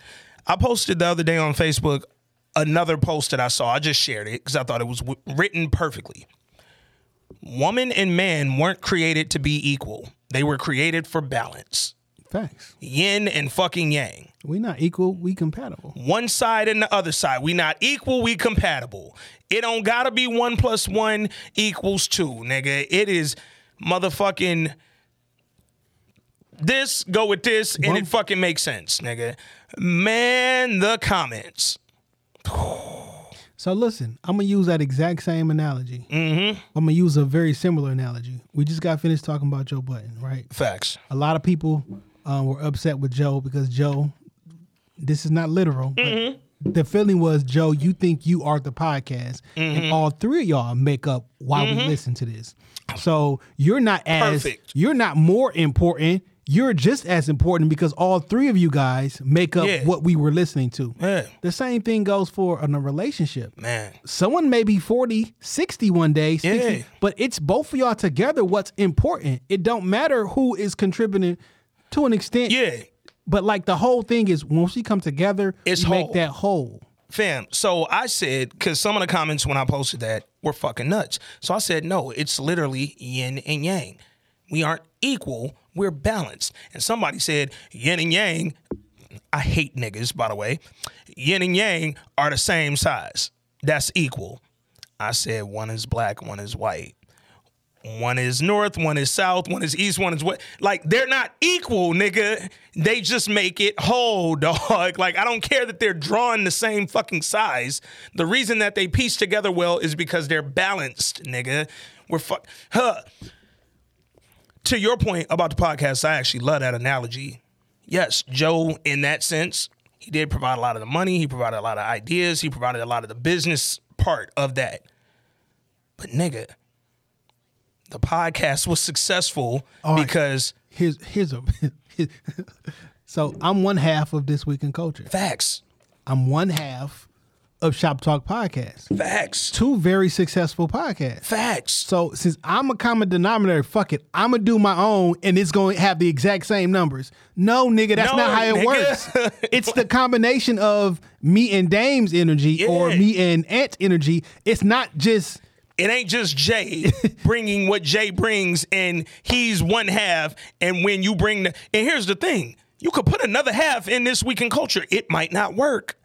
Why? Because it ain't just half and half, nigga. it don't work that way. like dog and that's relationships aren't just fucking yo you the man you the woman man you provide all the things, woman, you just sit there and be beautiful and accept all the things, and then that's how this works. No, nigga, we need to feed into one another, dog. If we not balanced, if we out of sync, people use all these fucking keywords nowadays and shit. Oh, oh, the energies and the balance and the sync and that and that. But y'all not living that. The, The intersection Yeah. of y'all not living that way in y'all relationships, dog. say if I hear intersectionality, what No, the intersectionality is really it, nigga. And then, yo, well, I seen a nigga. I hate when niggas try to be deep on the internet. Niggas spell intersectionality, but spelled sex, S E X, shenality, nigga. He thought he was gonna get some pussy Hey, off the word, That's the, that's, the, that's the URL. The intersex if you innuendo. Nah, he, he tried to grand rising him with the intersectionality, dog. Nigga try to QP them niggas. Nigga, all that shit mean the same thing. oh shit, y'all don't know what the fuck I'm talking about. what you gotta be a QP versus QP. Oh, type in QP versus QP on YouTube, okay, and then you will get it all. Don't fuck with smack. anyway, man, but no, dog, I, I think that the whole just men and women battling and being against one another and, and come like we're not helping at all. We're, we're doing ourselves a disservice. We wonder why we're behind. Because here's the thing all these battles and all this little off kilter shit, what it does is it sets us up where now, okay, none of our fucking emotional and like mental and spiritual needs are being met. So then we feed the carnal part of it. The carnal part of it gets fed, fed, and now we have a child. Now you've bore this seed out of nothing else but fucking carnal attraction. It was nothing but lust, sex, whatever. We know that's a sin. We know that ain't right. We know we can't build off that. I know why niggas Man. not niggas. I know why they say that shit was the sin in the Bible now. Ma- Yeah. Maybe just to scare your dumb ass because we already know this shit don't work. it don't fucking work. Maybe like but the y'all whole won't listen. The whole y'all shouldn't stop fucking until y'all married. Fuck what. Basically, until you've picked the one that you're gonna actually be with, we don't want y'all making kids because this gonna fuck everything up. Dog, and yet we continue to fucking bear children, dog. I'm seeing fucking women I know blast they baby fathers recently, dog. Like publicly just going in on their baby father. And I'm looking at them like, you think that's gonna make him be a better dad? You embarrassing him by putting your business on Facebook and Instagram? No, nigga, it's gonna make him fucking be even worse, lean into his bullshit even more, and now you got to go to the court for everything you need for that kid. Cause now he don't trust telling you nothing because you blasting and posting it on the internet. It's just bad, dog. Like I don't. I don't want to fight. we don't, we and we shouldn't have to, bro. I'm getting out this game, And I- Man. and once I get out, I'm never coming back. Jay, what I told you. I'm getting out, and I'm never coming back. I went Telling on you. one date with Shorty. I came in and told Jay immediately I'm out the game. And I fact. said this shit factually. This is a fact. We recorded that next day. I went out with her Sunday. We recorded Monday. I said, yeah, I'm done, nigga. Last night, I was finished. And yep, along the way, it's gonna be bumps and bruises, dog. But when you make that decision that you got to get the fuck out, it's because these streets is ugly, nigga. They are horrific, dog. I don't want to be out here this morning. Like it's it's, huh, it's bad. Like when I talk to my friends and I, I hear about their dating experience, men and women, I just be like, are you fucking serious, nigga? Like, god damn, dog, that's what's going on in the streets. When I see some of my friends' um baby's mother or fathers, I'll be like, damn, you had a kid with that motherfucker. Like he or she is not a good person, nigga. I be wondering, like, why'd you have sex with this? person? How'd you get naked with them? Like you really got dressed, looked at them, and I'm said, like, you know what? I'd be like, Raleigh. oh shit, he, he left his pants on, huh? Wow. Wow. he left his pants. on. Had to. Had to. Had to. Had Fam, I, I literally I saw my homegirl post her husband. Her husband. They are married. Posted her husband the other day and his mistress all in a story because she found some pictures or whatever. And nigga, the whole story was just him and her, him and her, him and her, him and her. To the point I was like, damn, nigga, is that like family? Because they weren't doing anything at first. And then it started to get intimate toward like the later pics. And I was like, ooh. And then she was like, yeah, I'm done with this nigga, da da da. And I'm like, yo, that is not how you handle that. and your your friend's gonna call you a fool when you end up back with him. Oh, nigga, now they right back lit. It's lit. It's lit. It Like, literally was lit about a week later. So So I just I, I hate that we feel like we have to argue, fuss, and fight, especially publicly, because that's where we do it. We gotta embarrass one another. And that shit is just whack to me. It's corny and it don't do nothing for the balance. This yin and yang shit. So I don't even know how we got there, man, but that was fucking great talk. Um, real quick, we was talking about fucking Godfather Harlem, Harlem earlier, and I saw the Godfather of the podcast, Rob Silva, sent us a fucking voice note about Godfather Harlem last week. So I just want to throw this in there real quick before we get to talking about the Chi. Uh, Rob, what up, man? Miss hearing you, dog. I don't know if you watched the Chi or not. Was Rob fucking with the Chi last year? I can't remember if he was. Uh, he just yeah, I think so. Okay, all right. Well, Rob, if you into the Chi, man, would love to get your feedback on the weekly. We back for the weeklies. If you're not into the Chi, nigga, hey, just send us some fucking weekly. Uh, what's going on in Rob life shit, nigga. The fans want to hear from you. The listeners want to know what's up. But What's going on at the local bodega? facts, man. Tell me about Poppy at the, bodega. The Rob bodega. reports. Yo, These nigga got a- the fucking Rob report every week, man. Um, Rob Silver sent the Godfather Harlem note. Here we go. What's up, fellas? And I hope you are mending well and almost back to being 100%. This voice note is about Godfather of Harlem. The acting by Vincent D'Onofrio, Giancarlo Esposito, Nigel Thatch, and Forest Whitaker are top tier. Incredible actors playing incredible historical figures. Um, the only negative about this show is the clown that's playing Muhammad Ali.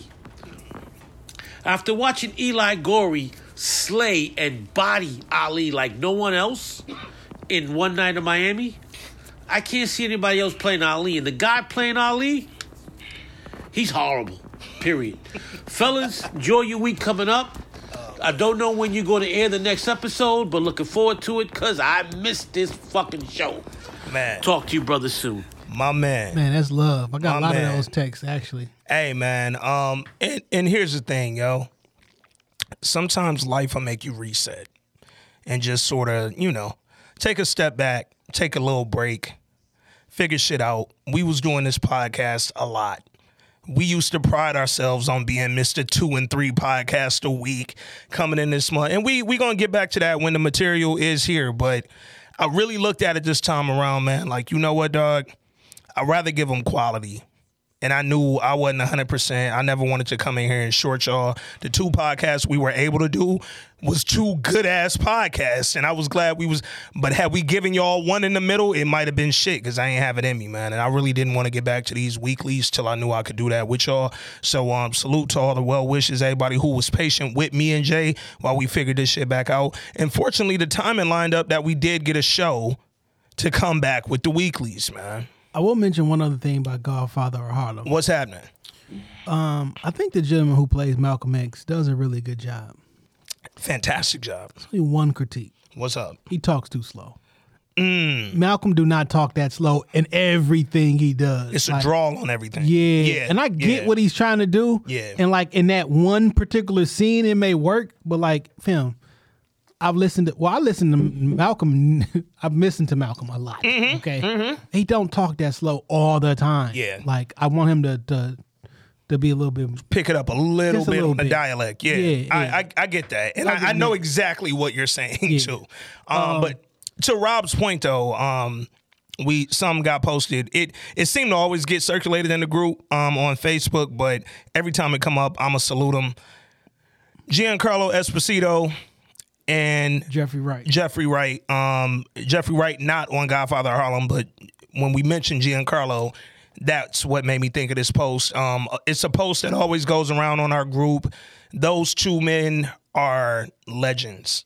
I think I, I, I They're two of the best people acting ever. I think Jeffrey Wright my favorite actor. I started watching. I'm never mad at it, bro. I started watching um Westworld again. Okay, from season one. Yeah, I would Uh-huh. need to do that to wash uh, the last two seasons out of my mind because I haven't been a fan. They kind of, they got it. They went a little too far left for me, dog. Believe it or not, that was in the original though. But see, that's the original. I don't know. It was something different in the first couple of seasons that I like really rocked with. Facts. And then I don't know. It was maybe it was the addition of Lena. I don't know. They threw Lena in there.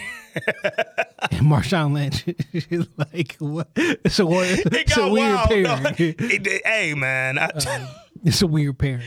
but no man, Jeffrey Wright, I'm killer catching, dog. I'm catching so much shit that I didn't pick up from watching it on season one again. Yeah, though, yeah. it's like, oh shit, I, I- Yeah. I get what you're saying. He's he different. Hmm. Um, Giancarlo Esposito. If you don't watch uh, Hello or what's that? Saul. Better Call Saul. yeah, If you don't watch Better Call Saul, then you you might have forgotten about how dope his character was on Breaking Bad. Um, but to get the backstory on his character on Better Call Saul, it's like, bro, man, this man is a motherfucking brilliant actor. Like, shout out to both of them, man. They two undisputed legends. And listen, man, I'll be honest with you too, though. Yeah. Forest Whitaker is a good actor. He's a great actor. A great actor. Um, I kind of wish I had a younger Bumpy Johnson. I said that season one. Cause though he is like He's for he's killing this role. the fight scene between him and like fam, this old ass like no. Yeah. I wanted a younger like I wanted a younger because just some of the yeah. some of the scenes get get pulled off a little differently, not better Yeah. or wor- but like Yeah, just different. Something else. It can Yeah. give me a different look at it, man. It's like, yo, like to to Rob's point, we've gotten mad Muhammad Ali's. But then when you get a Muhammad Ali that feels good and you see sort of the different way that you could do Muhammad Ali, it kind of makes it hard to like unsee it, What if what if they got Laurence Fishburne again? Like he's still old enough to play him. And Laurence Fishburne's still active and like he in great shape. Like he can do Bumpy Johnson, no problem. He already played Bumpy Johnson. already played him. You know it's what I'm an saying? easy character to It'd have pick been up like, on. oh, okay. Yeah. Yeah. Um and But I don't. I, I, that doesn't no, mean not taking anything that away from Forest Forest Whitaker. isn't doing a great job. Forest Whitaker's doing a great job. Um, and Forest, Forest Whitaker's doing a great enough job that I was actually surprised because I'm not the biggest Forest Whitaker fan. I'm not. Always saluted his acting ability, but I'm like, eh, a little too, He's a weird dude. little too much for me Well, in me- most roles. Let me rephrase that. Yeah, that he's a- no, very avant-garde. He definitely have a. He's definitely got a certain quirks. Yeah, um, he's a he's a very unorthodox actor. Um, more so than like a normal method actor. You see him when he was on the Breakfast Club. Yes, Definitely a different. He, you know who he is? He's old Lakeith Stanfield. Where it's like, no, you are great, and I acknowledge that. You're a great fucking actor, but you're odd, bro. you put Lakeith on the great ca- category. Lakeith is great, man. Lakeith is great. He he got some shit in his belt. I told niggas go back check his catalog. He great. He young. right. Yeah, yeah, yeah. So do we want to go great? Yeah. No, no, no. But I'm saying just in general, like both of these niggas, like y'all can act. That was my point with that. okay. Like yeah, like you be acting, but it's just like you a odd cat, bro. Like, and hey, it's a lot of odd cats that be acting, nigga. So I'm not saying that as a bad thing. It's just like you different. He a really good actor. You different. Yeah. Um. And Forest Whitaker, like I said, I'm never taking. He's a legend in his own right. Never taking anything away. I just. I'm gonna start. I'm gonna start choosing my words correctly though. Yeah. Man. Because if I talk about Jeffrey, Uh huh. um, John Espio, Giancarlo Esposito. him, Yeah. uh, or Denzel, Mm-hmm. um, like these niggas is great. Mm-hmm. I don't go with them three and be like Lakeith. Shit, I don't go Or- them three and be like Forest. You know what I'm saying? Um, well, I don't know. Forest is right on the cusp. Cause Forest when he did uh what was that movie? From from he played the, the dictator from like Rwanda or something. Yeah. Um. Uh. Idi Amin. Yeah, idiot. I said Rwanda. Shout out to our African listeners, man. shit. We know y'all out there, and you know, don't stop listening now, nigga. Don't stop believing. late. Don't stop believing. Uh man, when he was Mad Dog in Jason's Mad Dog was great, but I also thought Mad Dog fit who I think Forest Whitaker is regularly. I'm like, Forest Whitaker's a really good actor. yeah, man. Um, like I, I, I want to put Daniel Kaluuya in the great, right? Yeah. because I, I think I've seen it, but like if we gonna Still talk, need to see more, If though. we gonna think about historically, Yeah. over time, Yep. I got to put him in the really, really good. I, I Yeah. can't say great yet, even though we See- got great performances. acting isn't like rap, right? Like with rap, Biggie died in two albums, and I'm absolutely comfortable calling him a great. Why? Because no matter what, in them two albums, nigga, I got enough to make that decision. In acting, you take a bad role that doesn't suit what you're capable of doing or what you're best at, you could fuck your whole trajectory up with a bad role in acting. Shit, Jamie Foxx when he won uh, the Oscar for Ray, they brought out a movie a few months later called Stealth that had been made two years prior and sat on the shelves. But now that he won an Oscar, Oh, hey, Rob- release Robert- Stealth. And it fucked up Jamie's numbers for a minute. Jamie, he's really doing the the Mike the Mike Tyson shit. Mm-hmm. I thought like you know they've been talking about it. For years. He's really actually he's actually Yeah. bulking up and trying to, to play him, yeah. That's gonna bring him back if he does that right. Yo, if that first of all, I think he will do it right, and if he does that right, that's gonna be an amazing thing. Speaking of Mike Tyson, and I want to make sure I look this up, and then we get into the Chi, but I want to get this name right. Um, Mike Tyson has a special coming on ABC, and Mm-hmm. I just saw last night um, the preview for it, This and it week, looks right? fucking amazing. Yes. It comes on tomorrow, Tuesday. So when y'all hear this, this will come on tonight. Um, it's called Mike Tyson The Knockout. And it's a four hour documentary series on the life of Mike Tyson. And that shit looked amazing, dog. Yeah. It look, that was a really good commercial. I thought they was about to give us um all three mics. Yep. Hopefully they do. It was like the who- way they started it was, yo, in the 80s, like three black men ruled the world Michael Jordan, Michael Jackson, and Mike Tyson. and if they had black people in the room Yeah. when they was doing that, you would have had Biggie, anyone, Mike Jordan. You know what I'm saying? Jordan, Tyson, Jackson, action. Man. But like they they they they didn't know. Yeah, They yeah. didn't know. They, you know, this is why you need us in the room. And before that- it's a diversity and inclusion, Victory would have been the the the music to that. would have played beautifully. Anyone, like, come on, man. yeah, like come on, we perform like Mike, nigga. Anyone, Tyson, Jordan, Jackson, man, yeah, that would have been beautiful. But Mike Tyson, the knockout premieres Tuesday tonight, the twenty fifth, um, on ABC. Check that out, four part documentary. I'm fucking excited about it, dog. That's my man's. When I was a kid, I used to look like Mike Tyson. That's my- just a wild little transition, dog. and I used to have a little part in my hair and Yeah. too. And um, for, to all my family in um, Tennessee, Mm-hmm. in Ohio, we would go down there every Christmas, uh, Fourth of July, Thanksgiving, or whatever, whatever, or Thanksgiving and Fourth of July. Okay. They all called me Mike Tyson. like that was my my growing up. My name was Mike Tyson. Yeah. You know what I'm saying? So being a little kid, um, growing up in the '80s, everybody loved Mike Tyson. Yeah. But the fact that my family called me Mike Tyson, like you couldn't tell me shit about Mike Tyson. It's probably why he's one of my favorite people of all time, and that's probably why I thought I could fight so good. So ironically, um, I just used to do Mike Tyson's voice like really well when I was younger, seventh, eighth grade. Um, so all the cats from the neighborhood called me Tyson. Cause I would just run up on niggas talking like Mike Tyson for no reason, like just being goofy on the bus and shit. And um, niggas called me Tyson. And to this day, if I run into anybody from Eight Mile in Wyoming, Eight Mile in Meyers, um, Eight Mile in Mendota area, they gonna be like, "Oh shit, Tyson, what up, nigga?" And that's just what it is, nigga. And you gotta, you just gotta acknowledge it, dog. like, Now they call you 50 Tyson. yeah, facts, nigga. All right, man. Let's get into it, yo. Shout out to everybody who uh who listening for the Chi, who sat through that. Y'all got an hour and a half of love. Yeah, we not doing two episodes. Um, No, we not splitting these. So you want the Chi only? You get with us, You you gotta with? go somewhere. hey, man, like get with this team and get rolled over, nigga. Um, the Chi is back. Yes, season five of Power is back. What season is this? Four. Oh shit. Who shot Jr. Hey. so why they do that to start? I literally was like, we going there.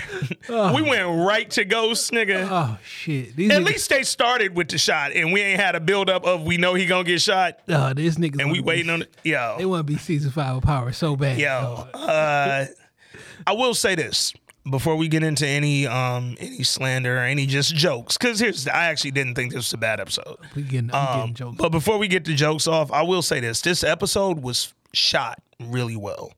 I enjoyed how it was shot.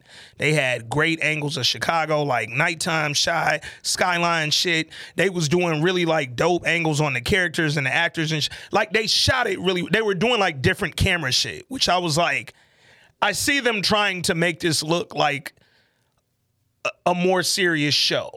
But the issue is when you do the camera more seriously, I need you to do the script more seriously too, and quit playing, dog. Um, I'm not who you think I am. fam, why did he do that so dramatically? Yo, dude, I might be the most dramatic motherfucker in the world. I think you Bane, nigga. what the fuck? He about to take over the stadium, motherfucker. Uh, that nigga leaned dead in Tracy here and said, "I'll beat your motherfucking ass." I was like, "God damn, nigga." This is a '70s porno. That shit. I thought it was gonna burn. Ticka, burn, burn, burn. Oh shit! Hold up. Not I think you bang. Let me write that down. Um. I'm thinking I'm beating me. All right. Let me ask Larry you. Hoover. literally, no. All right, Jay. Let me ask you a question. Real question, dog. Because you you bringing up that scene makes me think of something that made me think this question I'm finna ask you. Why is Lena Waithe so infatuated with sex? like she is sexualizing every moment that she can, dog. if I told you the reason why I would get canceled, Oh man, it's one of them. Damn it. and not, not even on some joking shit. Damn it. But. I would, I Yeah. would, I would 100 percent get canceled. I don't get this, and we talked about. But it I don't care year. about cancellation. Hey, Like, it's our podcast, nigga. I'm fucking with y'all. Hey, but Siempre, shout out. She, she. Shit. Fucking tequila, man. Hey, blame it on the. Blame it on the. ah, oh man, no, don't blame it on Siempre. Blame it on uh uh Patron. Blame it on Bud White, Bud Light sel- Seltzer. Yeah, hey, which is this shit's kind of disgusting. So the um, I I was gonna call him a homeless man until he bought me these, but uh, a man. This nigga Ant brought in some liquor that a homeless man gave Yo, him outside. So a man playing the guitar in front of the liquor store I went to. I didn't even go to get liquor because I wasn't really gonna drink anything, but I went to get an energy drink because I was a little tired. And a man who was playing the guitar out in front of the liquor store, he went in there and uh, he was buying these two Bud Light seltzer drinks that we were drinking, and he asked me if I ever had them, and I told him no. And then he paid for mine, and then he instructed me to go grab him two more from the back, which I figured was the least I could do. So, um, this week's uh, can crack was brought to y'all by the man playing the guitar in front of the gas station. But he could play the hell out the guitar, but I for sure was ready to call Doggy a bum. And then he bought me a drink, and I was like, "Oh shit, nigga!" I, hey, salute, bro. You had five bucks. So, anyway, man, um, yeah, Lena Waithe sexualizes moments that don't necessarily call for sexualization, and it just it's it makes things more awkward than they need to be. Like the scenes with Douda, I'm never calling him Mayor Perry, but with Douda and Tracy, Have you ever ventured off to his real life Instagram page? yeah, It's a weird nigga though. he's an odd cat. But then it's funny because having them look like they finna hook up on the show. Um, the actress that plays Tracy, anytime she's ever posted like a story or a picture with him, she be looking like she is ready to jump dog bones, nigga. And I'm like, I don't know if they getting off in real life or if he just like the only cat on the the cast that ain't like 20 or younger, nigga. But she, Ronnie's gone. hey, Reggie gone. Hey, I was just wondering. Yo, Tracy, can I have some ass? can I get a little piece of ass? where, where, where nigga daddy at now? that nigga daddy ain't come to the funeral to repass. Nigga ain't come down to smoke. Yo. Ronnie ain't getting no funeral, dog. That nigga- Ronnie and Miss Ethel dead and ain't getting no funeral. Yeah, that's up, that's so we got Reggie, Ronnie, and Miss Ethel ain't getting no funeral, dog. Yo, Lena don't respect her cast. Shit. Um, but anyway, That's how it is in the shot. facts. So the episode, first of all, let's rank it before we get into it. Nah. No, we gotta rank it first. we gotta rank it, man. What you giving it, dog?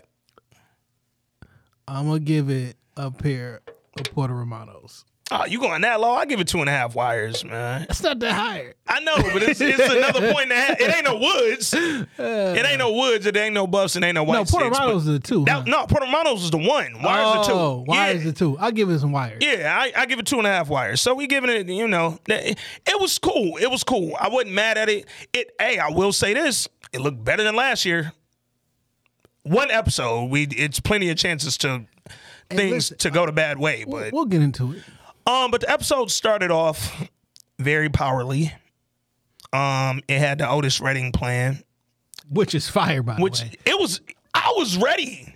I've been downloaded the, the best of Red Yeah. Otis Redding album. But here's the thing. Um, shout out to Hove and Kanye for what they did with that. Man, that was and then called it Otis. The complete and unbelievable The Otis Redding Dictionary of Soul. There you go. So when the episodes start, we got a montage of shit happening to the Otis Redding. We got Kevin. That's what we should have started this fucking episode with. We'll end it with it. Play that shit uh, on a on a go out. So we got Kevin walking around in a tux looking for something or somebody, right? We don't know immediately what he looking for, but he got his head on the swivel. He running around this big room. You imagine with him at a tux in a tux, they probably had a either a school gala or something related to the fucking mayor, something nigga, a dance. You don't know, dog. And then they show Douda. He's the mayor now. He just on the roof, smoking a cigar, having a drink. He looked like he alone on the roof initially. Then we see uh, Keisha giving a home birth. It's her, her mama, Dre, who I'm st- I'm never gonna not be mad at Dre. Sorry, it ain't even nothing to do with the actress no more. It's just your inclusion was one of the most wildly unexplained, unnecessary things that's ever happened in TV. She popped out like light skinned Aunt, Aunt, Aunt Viv. But, fam, but like, did And it? no one ever explained where the other lady went. man. But like, here's the thing. New Aunt Viv came in and was still Aunt Viv. You came in and was Dre, and the other lady was Karen, and she was married to your wife, who you get married to when they introduced me to you, and apparently it's only been a year. what is happening, dog? But um, Keisha giving birth to her child. Um, remember she got pregnant f- last season uh, from the abductor. Um, so we see her giving a home birth. She in the pool. She doing that. We see Emmett locked in a bathroom, sweating, crying, look like he panicking. Somebody beating on the door. Somebody beating on the bathroom door, shaking the handle, trying to get in there. We don't know what that is or who that is. you see um, Lala and uh, And uh, Tiffany. Dom, Dom and Tiffany. Yeah. um, look at each other like they not necessarily free. They got it was a weird. It was look. a weird look. They gave each other weird looks. Like, and then the bitch. montage starts progressing. Keisha goes into labor. Like the baby's starting to come out. She's starting to cry and, and kind of push and do that. And we seeing a little bit more there. Then we see Kevin.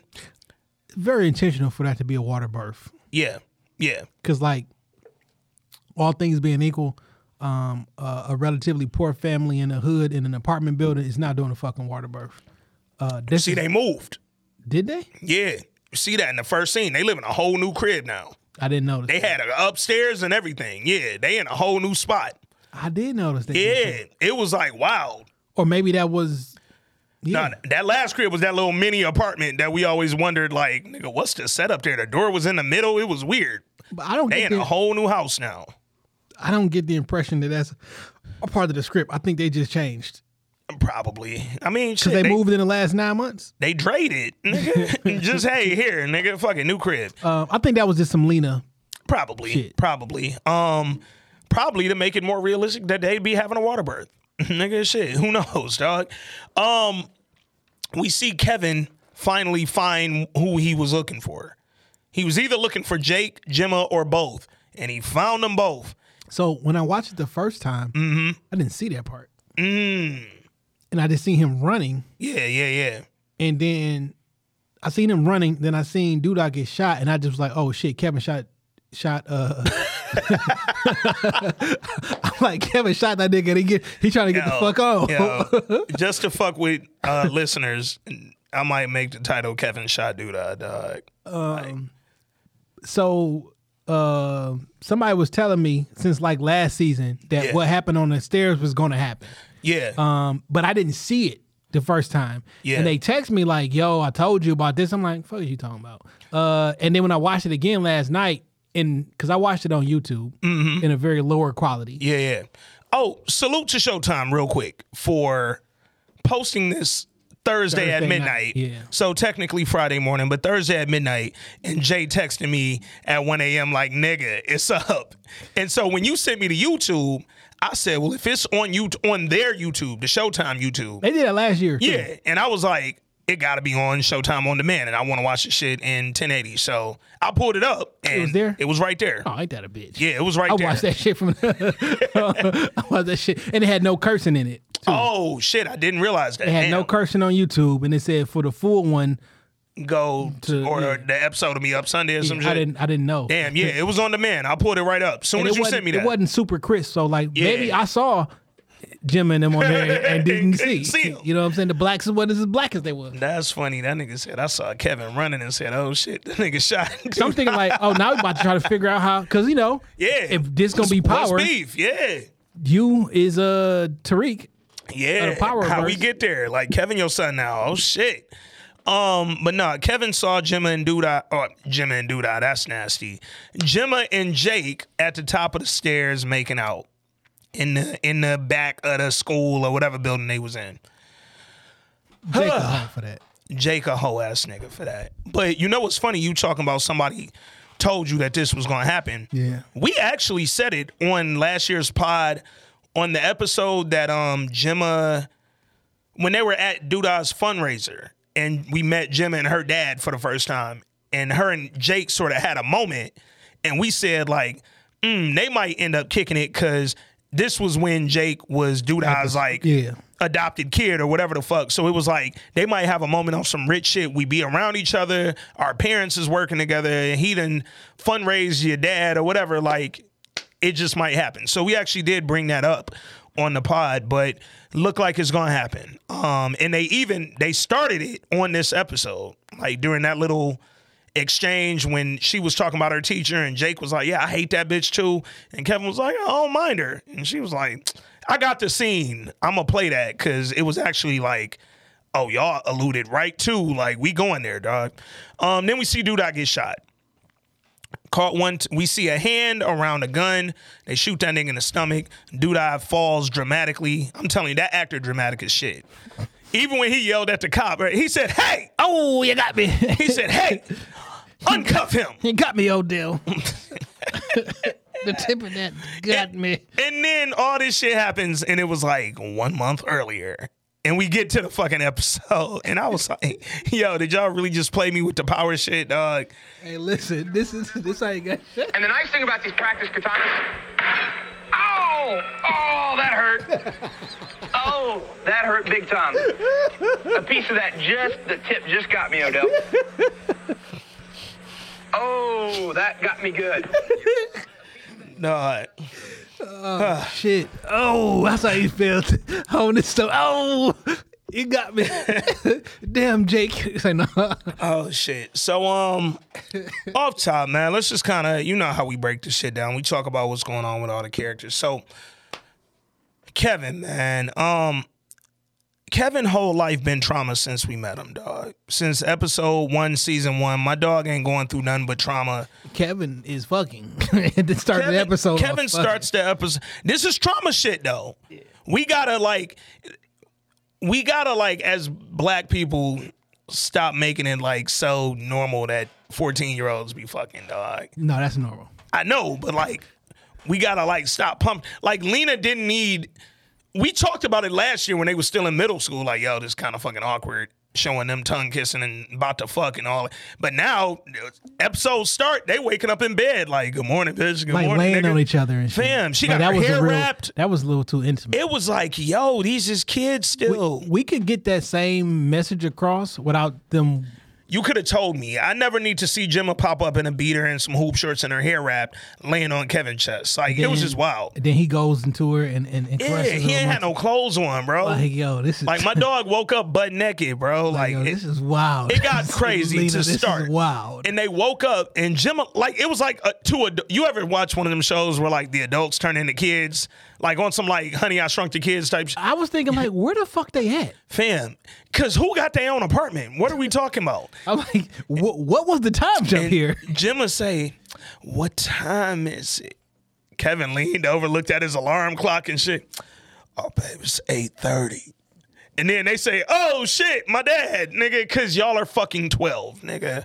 Oh, my dad's gonna be finished with his He gonna be done with his meditation." So they getting dressed. They, he like, "Damn, dog, I got you." She like, "You said that last time this happened," and I'm like, "So y'all do this regularly, bro?"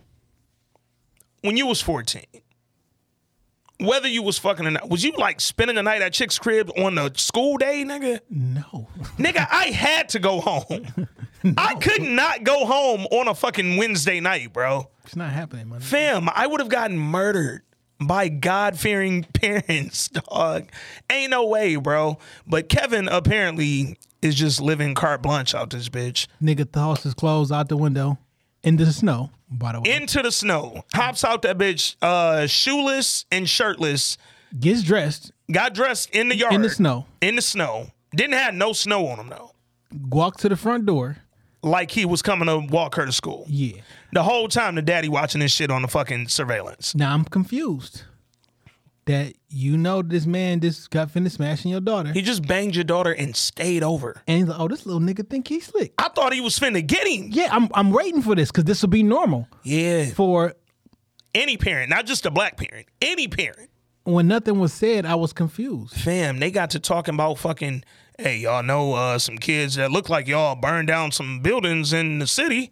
Like the What are we talking about, the bro? transition from these two scenes, like I'm literally, I'm thinking like, okay, hi- he about to, I'm about, he about to find a way to bring it up. When he said this little nigga think he's slick, I laughed because I was like, yeah, Yeah. you finna get your ass yeah. beat. he looked at the camera like, nigga, you know what's cameras around this bitch. How long you been? How long you been over here? He walked dead up on the porch and looked at the fucking surveillance. Then when he did that, I got mad at Gemma like, yo, you know there are cameras around. Even if Kevin only think it's just one on the porch, you know the whole house got cameras around this motherfucker. so in my head, I'm thinking like, oh, he about to bring this shit up somehow. And Yeah. when you didn't address it, writers, it threw me in for a loop. I'm like, what Yeah. the fuck is this shit? It was odd. Oh, he's okay with a, a, a young kid smashing his daughter in the in his house. It was odd. Now I'm I'm off like well, hmm, I'm gonna say I'm all for it, right? No, you're not all for that. But like children when they get that age, they get frisky, they do not. So I'm not like I'm about to hate my child and do shit like that. But you're not about to be fucking in my house. Facts. And and also you're not While about I'm to there. and you about to act like you smarter than me. It's the audacity. Fam, the me. audacity to come to my porch with snow on your back because you just threw your clothes out the second story window. I watched you jump out a window into the snow and come to my porch fully dressed. Hey, is Gemma home? Fam, I don't know. Her room smell like booty right now, nigga. Did I tell you? Musty did, ass Did I tell nigga. you on this podcast that my girlfriend in high school, um, I had to ask her mom to have sex with her? No, I think that was on Shop Talk. Oh. I think that was on Shop Talk. Yeah, so I've was- heard this and it wasn't here. yeah. so that's the thing, right? Uh, she, my her mom came to us and was like, "Look, when y'all ready, yeah, come have a cup. I want y'all to tell me." yeah. So when we was ready, she was like, "You got to go talk to my mom." Wow. and like I had to go. Now I have no idea how how I completed this task because um, I can talk now and Uh-huh. I can maneuver a lot of situations. Young seventeen year old me, Not as I am not yeah. I'm not that one. But somehow I got the gumption to go out there on the front porch and have a conversation with a- an adult woman and say, "Hey." About to fuck the shit out your nuts like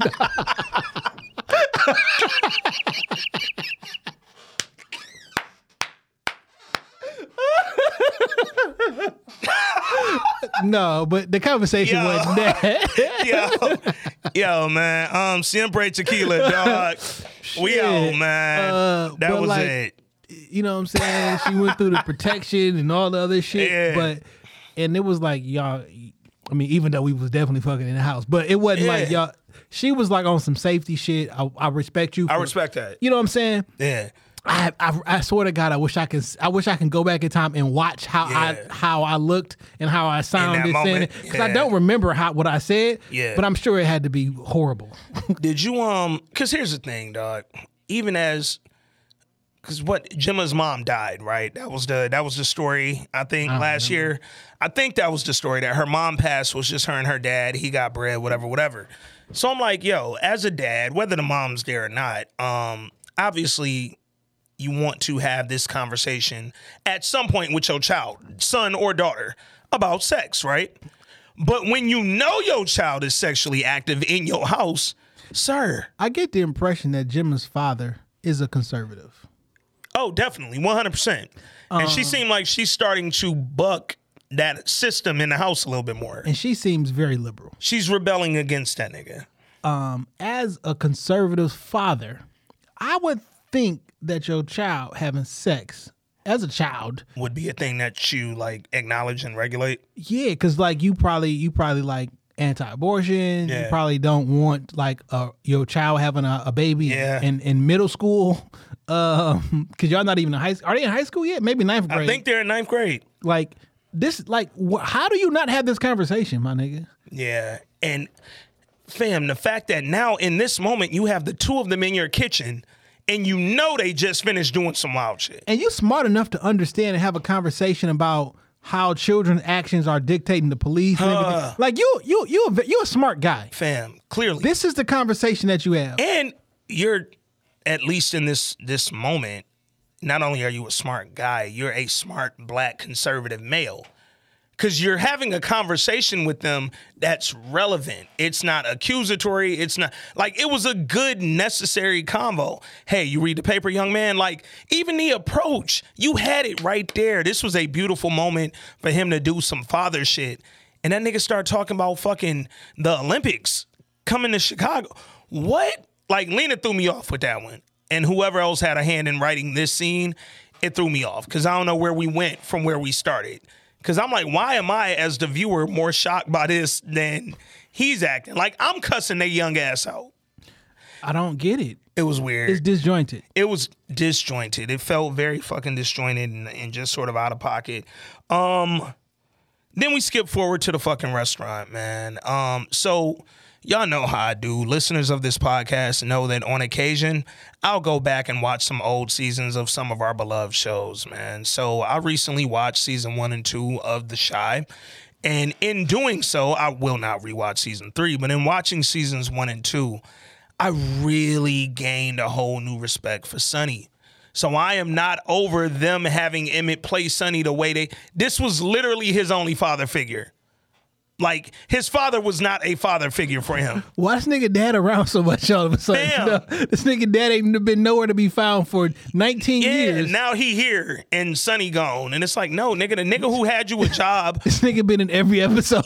Damn. you know what they got? They got Darnell on there as some comedic relief shit. They they using him as comedic relief, which is fucked up because he was on a couple episodes of Chicago PD. He's actually a good actor. Um, when he when they first started introducing it to him, to him, he was wise though. yeah, yeah, he was still giving you that little comedic piece. Like they're always gonna have the the Bluetooth in the ear. Yeah. you're gonna laugh at that. That's a thing. But he was giving gems out. Now he not giving gems. Now he just there to be goofy, and I don't like that. Like, don't start uh, overdoing the fucking comedy. Cause like he walks in the restaurant, he on the phone. Oh, where you at? I'll be there in 15 minutes. I'm on the road. I'm in the car right now. I'm about to come pick you up. And it was just like, Man, I was just just uh, young lady. Uh, uh, we were in each other's presence. okay, and uh, she was taking a phone call. Um, had just got to where I was at, and like, oh, I'm, I'm on my way. I'm in the car. I'm in the. I'm Yeah, like, no, you not. like, like, no, you not. uh, Like, no, I'm, I'm, I'm on my way. I'll be. Like, nah, I can't trust you. Yeah, I, I might be one of my only friends. I'm, I'm probably a handful of. It might be three of us that's really like on the way or In on the life. block. That I say it ain't a bunch of us that's really that efficient with the time and the lies. And um, I was like, you know, I, I can't really trust you to say you're gonna be where you Where you at? Yeah, And um, now that I think about it, I have that's never where she's going. That's never, funny as hell. Never where she's gonna. Be. So he came in. Um, the restaurant is booming. Apparently, Dom and Emmett are one of the few people who start a restaurant and that shit is successful right off the rip. Fuck all the statistics that say this will never work. Oh, because it's sunny spot. They already built it up. Well, here's the thing though, but they built it up and then changed it and got rid of the nigga who made it pop. Like But they know. I mean, the only reason people are coming because they know to come here and get barbecue. they come here for food. Yeah. Yeah, so they they shit popping. Um dad come in there. Well, no, first Papa came in there. Papa worked there. He came in to get his check. They also kind of doing the same thing with Papa they doing with Darnell where they just using them for the funnies and it's like, eh, Can we all agree, um, because of time, yeah. uh, that Papa's not the cute kid that we all thought was funny no more? Yeah, Like, yeah. he's a, he's a he's a big ass nigga. Yeah, no, Papa's a big ass kid. Like so, all the little cute one liners that don't yeah, it don't, work. hit. Like now it's like give him some serious My lines. nigga, you about sixteen. like He about six two and he about three hundred. That's a big ass boy, dog. Yeah. And Maisha, big ass girl. Them two big ass motherfuckers. You know who they look like? You remember the Eminem twins that was in How to Be a Player? Oh, I thought you about to go uh Hercules. Herc- I mean, thought- No, them the same twins. Oh. them the same twins. Yeah, they just so they was in. uh Oh, yeah, yeah, yeah, and then yeah, they grew up and was in How to Be a Player. Same twins. So Papa came in there, he picked up his check, ordered some food. I did laugh when that nigga said, "Let me get a number two and a number three. Cause that was funny, nigga. Cause that nigga Emmett say, um, nigga, just cause you eat free don't mean you get two combos, nigga. Nigga said, "Mm, oh, you know that other one's from me and Maisha. We eat breakfast on Fridays. I'm like, all Well, nigga, yeah. take this check. and go buy you Cash that her some motherfucking food, dog. It was weird, but whatever. Papa back. Then Darnell came in there. Yo, real quick, because we in the scene, and I, I thought it immediately as soon as she Tiffany came, on screen. first. Soon as she came on screen, though, you might be right. I think you actually are right. Um, Lala in the face. Is it me or do she look a little something look off? I mean, the I mean, I can off. I can say we know about the body, her booty looks nasty. her her butt hitting on something different. Like, but the looked like- face looked catty than a motherfucker, dog. Real Catwomanish, bro. Yo, She looked like a lynx. I don't want to jinx myself. Okay, And uh fuck it, Jinx. I know God is good. Yeah, all the time. They say black don't crack. Fact. Some black crack though. I Aunt said that on Facebook. Me and Kwame Brown the same age. Yo, He's a month and six days older than me. Kwame Brown is one of the oldest bodied and faced niggas. Joe Budden history. is a year older than me, my nigga. Facts. A year and a half. Yeah. That nigga look old as fuck. Yeah. Niggas' lives be hard. They did a lot. Well, Joe Budden did a lot of drugs. Lil Boosie is a year younger than me. Yeah. That nigga look older. I don't look like these niggas. Fam, did you know that uh, Lil Bow Wow is older than T Pain? That's fucking wild. That blew my mind. Did Somebody- you see that picture that went around with uh Lil Bow Wow and uh Solange? They was like, "Can you believe that they're the same age in this picture?" Yeah.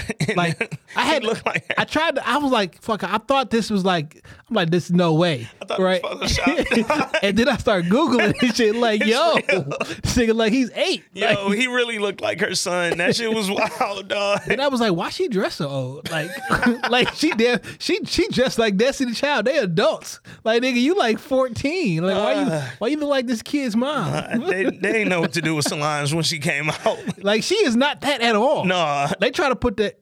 Unfortunately, if you come, you're a female in, in, in the industry, they put this sex kitten on you. Yeah. You know or what I'm saying? if you want a lean away show. Yeah, sex kidding you up, nigga.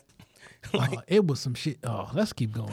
All right, man. So uh you right. Tiffany did pull up first. Shout out to Tiffany, man. That's she's still my favorite character on this motherfucker. Um Tiffany came in there, her and Emmett did a little, you know, hey wife, hey. Call da, me da, da. daddy. That was weird. That was weird. No, call me boss. It, it got weirder.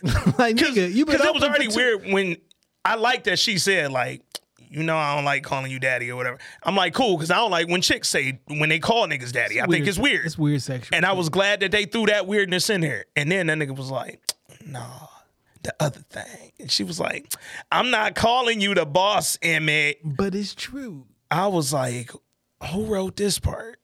Why are we not writers yet? I don't know. When know. certain shit is written and I watch it on TV. I could write this shit, man. Fam, I for sure could have written that line. Matter of fact, just call me for the rewrites. fam, You do the storyline, all that Yes. shit, and then I'm gonna come fix it and make it make. I'm gonna give you the bars that really make it pop.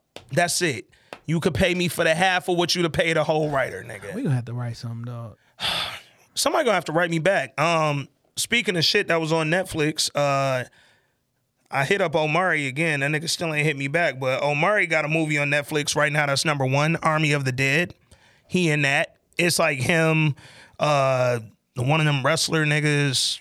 It's a bunch of niggas. It's a zombie movie. It's like zombie war. But Did that Omari Hardwick's movie, on that shit. uh, Come out when he was like on some plane crash shit. Some weird people had him held captive. It was I think like this might be it. Hmm. On some zombie shit. I think this might be it. Cause it looked like some like war captive, we get out and we gotta fight these zombie type shit. no, it was like was some, some Halloween shit? shit. Like he, it was some women there, and it was like all the people had their mouths like sewn together and shit. Mm. mm. Well, Army of the Dead with Omari Hardwick and uh, Batista and all these other niggas is out. It's number one on Netflix. Omari getting his money. Um, Is he? but I just want him to is- hit me back. But do the neighbors still think he ghosts? They think this nigga in this Netflix movie because that nigga ain't been ghosting two The years now. think of- really ghost. I hit him up and I will continue hitting him up till he responds to me because I have to know what happened with Power. I'm destined to learn what the beef was with him and Courtney because I will not believe that you are letting them just run this motherfucking show and you the only nigga gone, dog. Fam, they didn't think it kill was money. They didn't kill Larenz Tate. I think it was money. It was something He alluded to when he asked that question on uh uh with uh Van Yeah. and them, yeah. because he was like, I meant to play that that week after we saw that too. because I guess technically there was 16 episodes of the last season Okay. instead of 10. Got you. And he was like, I wish they would have paid us like it was 16 Mm. episodes. So we got whatever the contract said for per season, but then y'all added extra episodes in the season. and Y'all didn't give us no extra money. And he probably wanted some some some some more I mean, to to the point that we made about Joe Budden, yes, we all make this show whole. But yes, one of us is the standout. One of us is the leader of the show, nigga. And yeah, you can continue stories around me, but that should let you further know. We ain't continuing a story around Tariq with no Tariq and Ghost, nigga. Like, no, nigga. You can continue every storyline around Ghost because he was the fucking standout. So pay that man or kick him off and create six new shows and keep mentioning his name 20 million times. I hope he getting paid for that. Like, god damn, nigga, you gonna take my character's likeness? I, he probably ain't. Cause that's Courtney character that she created. So anyway, I'll be hitting that nigga up and I just want to know what's going on and why he didn't get added to any of these shows. But back to the Chi. Had the little weird scene, and then it got fucking weirder, right? Darnell gets there, he talked to Emmett, they had a little exchange, whoop, whoop, whoop. And then Darnell says, Where my boo at? And as soon as he said it, I said he better not be talking about Lala, dog. And lo and motherfucking behold, I- I seen he was like a- talking about Lala. I knew they was together because I saw uh, either a tra- I seen something that showed it. that showed that they was together. Yeah. I did. Soon as he said it, I said, I don't like this. And remember not- last week, last year, there was he was you know looking at the double D's. And, He was flirting and doing all that, but nigga, your son hit her, um, had sex with her. Let me be less volatile with the language. Choose my words, like Jay said. Your son had sex with her. Then he got married to his longtime love, baby moms. And then he opened a restaurant with the chick who he had sex with, who literally, when we were introduced to her, said, Let me see that dick so he could come into her house.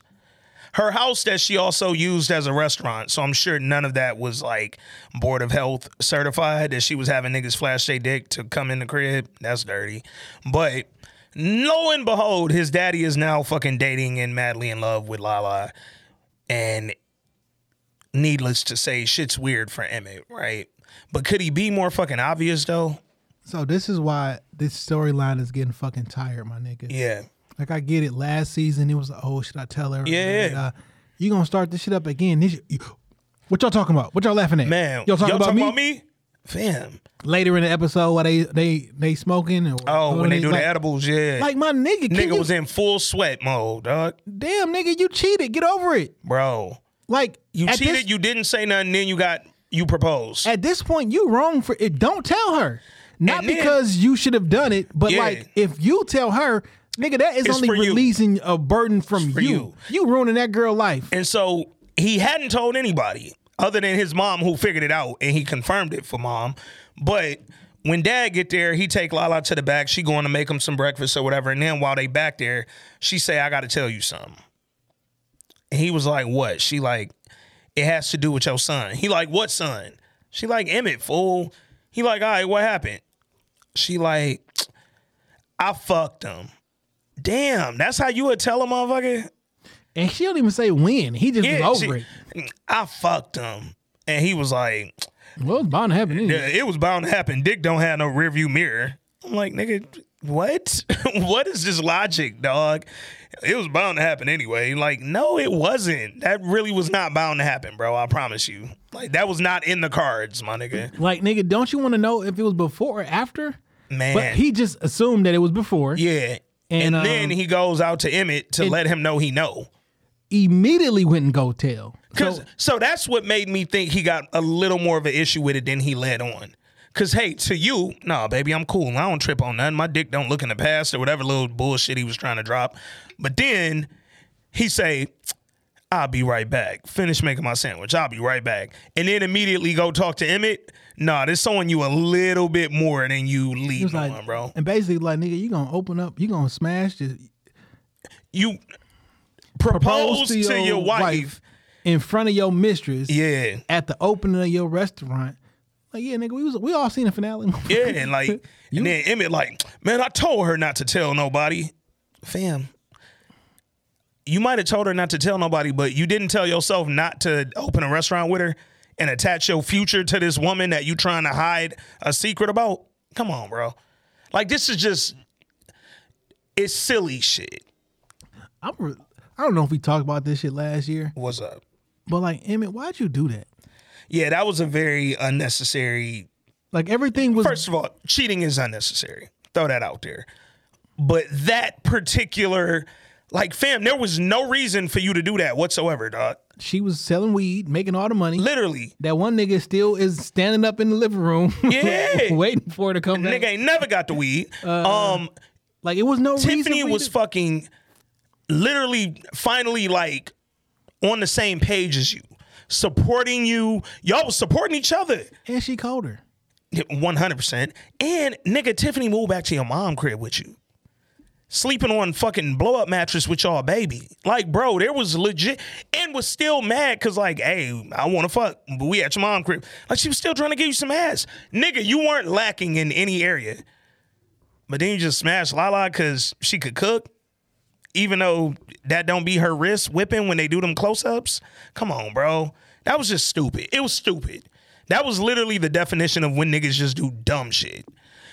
But he did it, and now, instead, again, the stupider part is, I now I'm gonna open my first real business venture with the woman I cheated with, who I'm trying to avoid. Fam, this about to be the same storyline for two years in a row. This shit Yep. is whack, nigga. I don't want to see this. Fam, the only way that this works is if they get to it immediately. And I saw in the preview they show him not being able to perform or whatever with Tiffany. Get over it, nigga. and she like, Emmett, you've been acting real different since we got married. And it's like, nigga, you're letting this shit blow your whole shit, but you won't say it. You about to fuck up your restaurant You about to fuck up everything. and your As soon as Tiffany beat Lala ass, she ain't gonna cook there no more. Soon as Tiffany tell Lala she know Lala ain't gonna cook there no more. and you going back on papers. And you going back on papers, you getting a divorce, now your money coming out double, nigga. got four kids. Fam, come on, dog. It's just yeah, Emmett just that's stupid, bro. Really stupid shit. Um, but even this is one of the moments to your point about Darnell initially coming out and being sort of the wise dad and giving him little gems and shit. This was a moment he could have been helpful. Talk to me, nigga. Like sit me down. Don't just come out. What a tangle web we weave, nigga. What? Fucking Elmer Fudd. What do you ass nigga pay for your sandwich, bro? Like everybody who walked in there got a free sandwich in this scene. Then uh Jada came in there. Yo, Every single person in the whole season is at the store today. yeah, no, they all coming in there in the morning. Um, Jada walked in. She was like, "Oh, I'm glad she made herself part of the family or whatever." She keeping in the family. Yeah. You, you fucking my friend still. Fuck out. Fam, you, all right, dog. Let's talk about it because I, I just want to. They are completely misusing this character, Jada. Like Jada was like a part of this show originally, dog, and they have just taken her nowhere, bro. So She was, went from a parent to a thought. fam, a parent to a thought. Is she even a nurse anymore? Because it's funny when I went back to season one and season two, I remembered the end where she said she was moving to Seattle. And then she didn't end up moving season two because she had stole the medication for Ronnie to take care of him at the crib. So she they found out she ain't get a job. So I'm like, did anybody ever hire her again, nigga? Like, where are we at right now with the with the work part? And then you fucking a masseuse that went to school with Emmett. What happened to the little Mexican nigga she was with? Fam, he just disappeared, Disappeared. off one uh, weird picnic where his parents didn't really understand her culture or whatever the fuck the issue was. I'm not going back to that episode to decide. But yeah, they just and why did they make her again the sexualization? Why did they make her so like she just horny now? All she want to do is fuck. Cause it was already a stretch when y'all had me thinking she was about to go out with Ronnie. That was a reach. Why did Ronnie get all the hoes on the show? Fam, Ronnie got all the baddest chicks in Chicago, apparently, except Tiffany and Keisha. Them the only two because they was young. But he saved Keisha and might have saved Tiffany if he stayed alive. But nigga, y'all did all that. She got back with Darnell for that one half a second in that scene. They was finna fuck. And like, I get it. She's single mom. She ain't been with nobody since Emmett dad.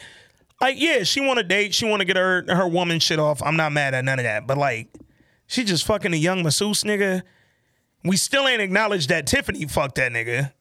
Cause she was too quick to get that card up to Jada.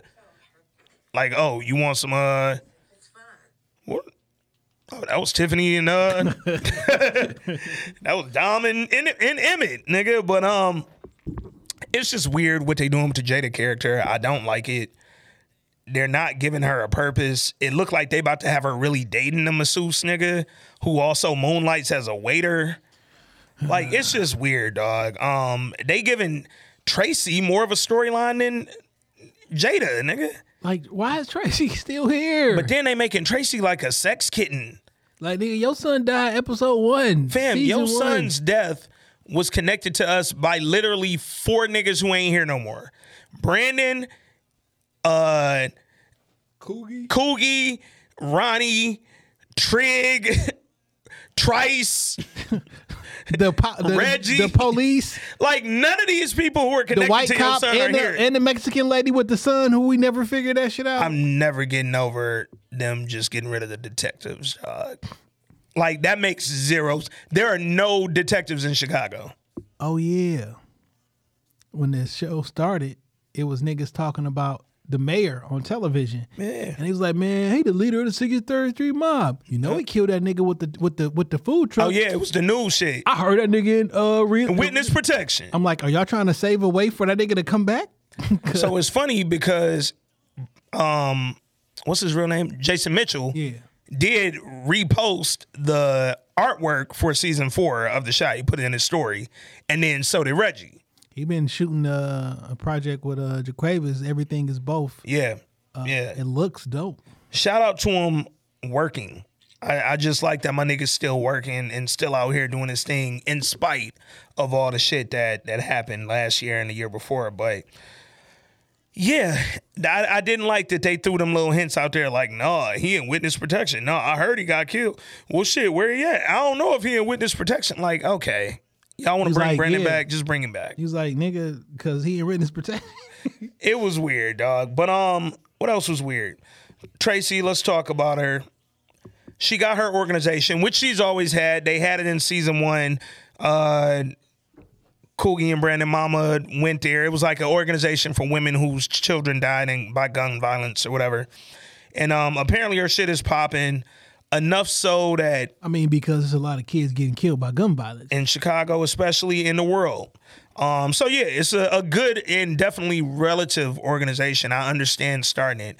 Um, I guess in an effort to kind of get away from the rumors that were on the news about him being leader of the 63rd Street mob, Mayor Douda came to see Tracy with Candy in tow. Um, say, hey, uh, I love what you're doing with your organization, and da da da. What is she doing? Like, in an empty ass, dirty ass warehouse. I mean, why we- you need this big ass space? Them niggas was in a room big as this, Yeah. sitting in a circle. It was weird. And then she was painting that one pole red for like an hour, nigga. I was like, you ain't even painting over the spot that needed. It was really weird. But dude, I came to see her and she like, yeah, I know who you are. But she she was trying to like, this was weird. Again, the sexualization. She was giving him the fucking, yo, you a shady nigga. I wouldn't want my business tied to whatever you do vibes, but was looking at him like she wanted to fuck. you just a, a, a evil nigga in a in a, in a nice suit. Oh, so you like my suit, huh? I was like, nigga, you just gonna charm everything, even in a serious situation. Fam, you're on the news as the leader of the 63rd. I'm not who you think I am. Like, what did that even mean? what did he mean when he said that, bro? like, fam, you sound. I think you scary, nigga. Yeah. Why, would you do that? Like, nigga, no, you sound exactly like who they said you was that I think you are, nigga. Like, you're weird, bro. And then the whole time, mind you, his wife there. Now I know him and Candy are estranged and shit, and they just putting on for the cameras. But like, bro, your wife right there. Like you just flirting with T- Tracy, and it was weird, dog. So then, by chance, Tracy, Jada, and Dre, who are apparently gang gang now, They just happened to see Douda and his wife at the restaurant. Like, we gonna get to that. we gonna get to that. Because it just got weird. Let's talk about fucking Jake and Kevin. Well, first of all, we see Jake at the crib. You got Trig, you got Imani. They cutting hair in the basement. It's dark. And Douda. Well, Douda came in later. Yeah. Um, first Man Man came in because they had to introduce another character for nothing. Man Man walked in. Hey, Man Man. Hey, Trig. Like He was like, hey, Man Man, here you go. No, Trig, I want to earn it. What is happening? I'm confused. Bro, I was legit, Like there was probably a meeting about this introduction. damn, this was weird. But then, fortunately, shout out to my nigga Jake. He cleaned it up and gave Man Man a broom. Like, hey, you want to earn it, nigga? You finish sweeping. I'm about to go to school. Glad my my money has been well spent. Here comes Scary Douda. He walked right down the steps. First of all, how did you get in here? Is this a public barbershop? This is in Because it's in the basement. basement, my nigga. So how are y'all just walking down here? And then I'm like, dude, I if you paying for us to have a shop, why are we not in the shop? We in the basement. He said mm. It's dark down here. he said something about he got the permits or some shit uh, Fam. for, for a home basement. Fam, for the basement? Okay. So he came down there. Douda, why you here? Yo, why is Trig always mad? Trig has never been happy since we've been introduced to this nigga. because he doesn't want to come out as a homosexual male. He's still acting like the woman that he's with is not a man. Man, Trig say, dude, I what you come down here for? He was like, I brought Jake's tuition, nigga. My bad. You could have left that in the mailbox. Like, nigga, Mailbox. you know he's familiar with mailbox. Trig is really familiar with mailbox. Okay. Hey man, this week in culture episode 163, yo. Yo, but what's funny is like, nigga, I'm the mayor of Chicago. I'm not putting money in your mailbox. Like, Nigga, wire it. Why, why are you giving me money? who gives it to the school? Because that's what I want to know. they be And like, then man, it man, was- take this up there. That nigga was like, yo, it's ever since I've been working for you. Uh, uh, uh, No, ever since I've been working with you. Yeah. That nigga said, up, up. You don't work with me. You work for me, motherfucker. I was like, all right. dude, I gotta intimidate you, dog. Weak ass shit. And then there was some weird sexual energy between With him and Imani, bro. I'm like, yo, I, literally was like, what is going on? I was uncomfortable, dog. Because everybody left. Trig took Jake to school because he ain't want Douda to take him. I don't know where Man Man was at sweeping because he wasn't involved in this weird shit. And that nigga, dude, I say, so how's it coming along with all this business I gave you and all the money? You got the permits? She like, yeah, I got the permits. That nigga said, huh, you you need permission. like it was just weird, dog. What is going on? Dog, I literally was sitting there like, I don't like what's happening. And you know what's so funny is we only felt that way because they told him to act that way. You, no one gets he was directed to do that, nigga. Like, no no one gets a bad vibe uh, Yeah. watching a show or a show like oh I think they this unless it's on purpose. yeah, like, no, y'all whatever giving me that vibe. Y'all made that shit ultra sexual. Yeah, it shit got weird, and I just didn't understand it. But whatever, man. So then they fast forward because apparently we was at the end of the school day because we went from dropping Jake off at school to these niggas walking to the basketball game back in the hood. So Kevin, Jake, and Gemma walking, they leaving school. Apparently, Kevin never told Gemma he was finna leave her and not go to her little group thing she invited that nigga to. But they had this conversation, and I want to play it because it got some real like they was talking about a teacher. Gemma don't like her, Jake don't like her, Kevin like her. Shit got fucking weird. I'ma play it. Hang on one second. I can't stand that bitch. Miss Paisley. Of course you do. What do you mean by that? It would be nice if you found yourself on the right side of history every once in a while. Why? So I can walk around with an attitude all day like you? I don't have an attitude. Yes, you do. I mean, every time you walk around, you're mad. I just want to be with someone who I can have an intelligent debate with. Why would I want to debate with you? I love you. Wow. What? Why are y'all looking at me like that? That's the first time you ever said that to me. Man, I ain't never said that to a bitch. I just had to play Jake saying I ain't never said that to a bitch. Um, Bars. but bars from Kevin. She said, if you couldn't hear that, because I know I realize now my audio was low as shit because I was still trying to do some work when I was watching that shit. But she said, I hate the teacher. Jake said, I hate the teacher. Kevin said, I like the teacher. She said, it figures. It'd be good if you was on the right s- side of history one time. Basically, nigga, you shucking and jiving for these white ass teachers. Man up. He was like, why? So I could walk around all day with an attitude like you? She said, I ain't got an attitude. He said, fam, you mad all day. She was like, I just want to be with somebody I can have a healthy debate with. Why would I want to debate with you, Gemma? Why not? Because I love you. And that goes back to the convo we was having earlier, dog. Why the fuck are we arguing all day? Men and women, shit, men and men, women and women. Everybody on the line arguing all fucking day for nothing. Like we don't love each other at all, dog. Like healthy debate or not, like at some point everything don't have to be a disagreement, bro. Everything don't have to be fucking uh, devil's advocate. Everything don't be for argument's sake. And 14 year olds Fam. should not walk around this motherfucker like you got life and racism and, and, and injustice figured out because you don't. Facts. Like you, you Because Gemma, for all the shit you talking, you are a privileged black woman in a white school. just like your dad told you, oh, you hate capitalism, nigga. Remember that next time you want a Chanel bag. Talk about it, pops. All you niggas who hate capitalism, nigga, you lived off this shit. fam, y'all are capitalists. You don't want to give your fucking you, you hate paying taxes, but you don't want to be cap. What? Come on, nah. You want to So- share everything?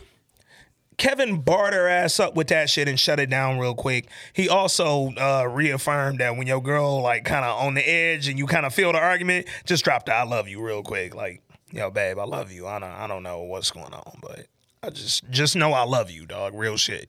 It can end all the problems. And then that nigga fucked up the I love you and was like, Yeah, I'm about to go to this basketball game with Jake. She was like, I thought you was coming to the meeting with me for BAM uh, by any means necessary, which I actually thought was kind of cool. She Kevin was like, Nah, nah, I can't make it to that. Me and Jake going back to the old school so we can go kicking in the hood with the homies, go to this basketball game. Woo, woo, woo. So him and Jake get on the bus. He leave Gemma. This is the start of that scene where we saw in the beginning with Gemma and Jake kissing. It started with them agreeing about hating the teacher. Jake and Gemma always argue. Everything they say to each other is damn near argument. Cause Jake is brash and hood and do all the shit Emma claimed to hate. But she kind of like it because yo, I, I just want a nigga I could debate with. I'm like, eh, okay. And then they leave, they get on the bus. Kevin and Jake head over there. Jake changed clothes on the bus, changed out of his school uniform and put on some normal day to day shit. And when they get over there, they walking toward the school for the basketball game and they run into a familiar face. Did you recognize who old boy was that they bumped into? That's the nigga that shot Ronnie. Who Lena said last year is gonna be like he's gonna play a, a role in this season. So I mean, I watched the preview. They had a nigga uh his hood down. I remember watching his face. I, I didn't I didn't notice that was the Yeah, yeah. same kid. Yep. So that's the cat that shot Ronnie. If you didn't know, um, he's talking shit initially to Kevin, like, "Yo, fuck this nigga think he is," because Kevin still got on a school uniform. Jake step in like, "Nigga, back the fuck up," like, "Fuck you." Nigga don't end up like your brother. Nigga got turned up real quick. Told him, "Don't end up like your brother." Told him, "Nigga, I will kill you and spit on your body." Nigga, I was like, "God damn, this who wrote this disrespectful dialogue? So them two niggas get to arguing. They doing the shoulder to shoulder shit. Um, wasn't nobody swinging or pulling. So I'm like, okay, there's still some 14 year old shit. And then the cops get alerted by all the niggas starting to run over there like, oh, it's finna be a fight. So the cops come up.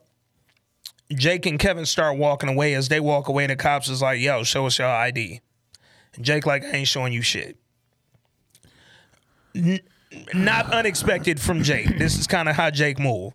So Kevin like, dog, just show him your fucking ID. This what I don't understand. What's happening? This fake tough tough guy shit that Jake. Jake. got. The reason that you mad at Douda is because you seen Douda be a real gangster. Yeah. And kick the fuck out of a nigga Yeah. face. And you found out that he killed your brother on some gangster shit. Like you, you you was cool with your brother shooting and killing niggas. You see another nigga who's a gangster. In the same gang as your brother. The leader. The leader of it. Um, so nigga, you're not tough. Yeah. You're not this gangster nigga. And nigga, not only are you not that, but if you ain't that, or if you want to be that, then why you mad at Douda? Why you don't live with Douda no more? Why you back with Trig? Why Douda gotta beg you to come do photo ops and all that type shit now? Like nigga, either be in it or don't, dog. But stop that shit just cause you the the hardest nigga out your trio, bro. Like relax. But he told the cops I ain't giving you no fucking ID. The cops said, nigga, show me your motherfucking ID. Kevin said, show him your ID. He still ain't show him and he tried to walk away. Cop body slammed him and just started whooping on him, dog. Beat him real bad. Whole time, Kevin like, all right, all right, I'll pull my ID. He reached for the ID. Cops pulled a strap. Kevin down on his knees, hands up. Like shit just got real ugly real fast. Maisha is filming the whole thing because they was going to the school that Papa and Maisha go to now, which they would have went to had they not gone to this school on the night side of town. So do all that. Jake end up getting arrested, but because he was injured, they had to take him to the hospital. While he's in the hospital, Trig don't know, dude I don't know, don't nobody know where he at but Kevin and Papa and them. So Papa and Maisha show Kevin the tape. Kevin like, don't post that shit. Maisha like, but we gotta post it so justice can be preserved and da da da da. Kevin like, nah, Jake wouldn't want people to see the cops whooping his ass. Like, don't post that. They post it anyway. It circulates in the news. I don't understand these fucking takes that that that That Kevin had. Kevin makes up. Like, who? What the fuck? What are you talking about? Kevin was being weird this whole episode. It's whole. I'm. A, I need to get on my bicycle. I need to go smoke and drink. Man, just he because. was literally getting yo. All right, it's one thing for Kevin to be fucking whatever. You got a little girlfriend now. Y'all doing your thing. Whatever, whatever. That nigga was really smoking and drinking though. And be perfect honest, I don't think enough shit happened to you for it to push you over that edge, nigga. He was really smoking. I can see if you would have you shot a nigga and you was on fucked up. Yeah. Okay, cool. But nigga, but you, went like years later. you ain't shit happened to you. Like, yo, your sister ain't smoked out and drinking and doing all that, and she got abducted, my nigga, And raped. and raped till she was pregnant. We're gonna talk about that in a minute too, because I, I, I have some questions that it's just like I'm, I'm a man, and I know you a man, so these probably ain't questions that we're gonna get answers for on this pod, but I got questions for the listeners because that shit is just it's wild. But um, yeah, Kevin smoking and drinking, he wilding out. He go to the crib, he all side, and I get it, yo, that's traumatic that you and your man's just got Nigga, tell your fucking mama that the police just fucked you that up for nigga no walk reason. in there. What's wrong, Kevin? Kevin? Kevin? Police. Nigga, say more words, bro.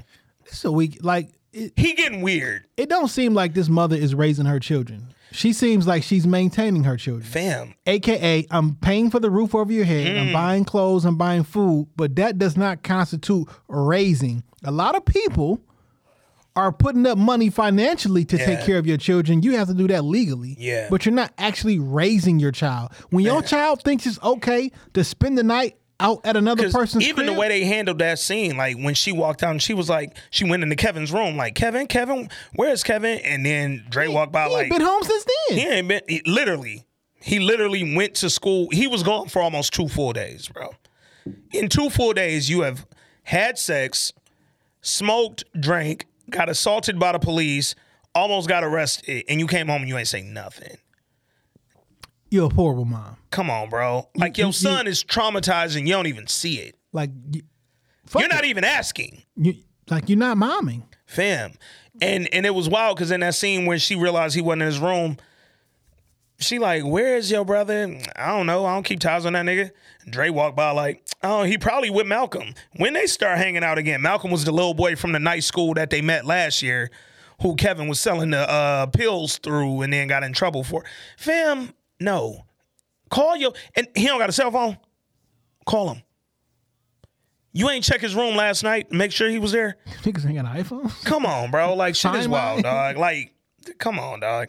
But he walked in, he was on some traumatic shit. Keisha came and talked to him and was just like, look, don't be like I was. Talk to somebody. He like, I'm not fucking going to therapy. Whoa, bro. Why you so aggressive about the therapy? And that ain't what I suggested.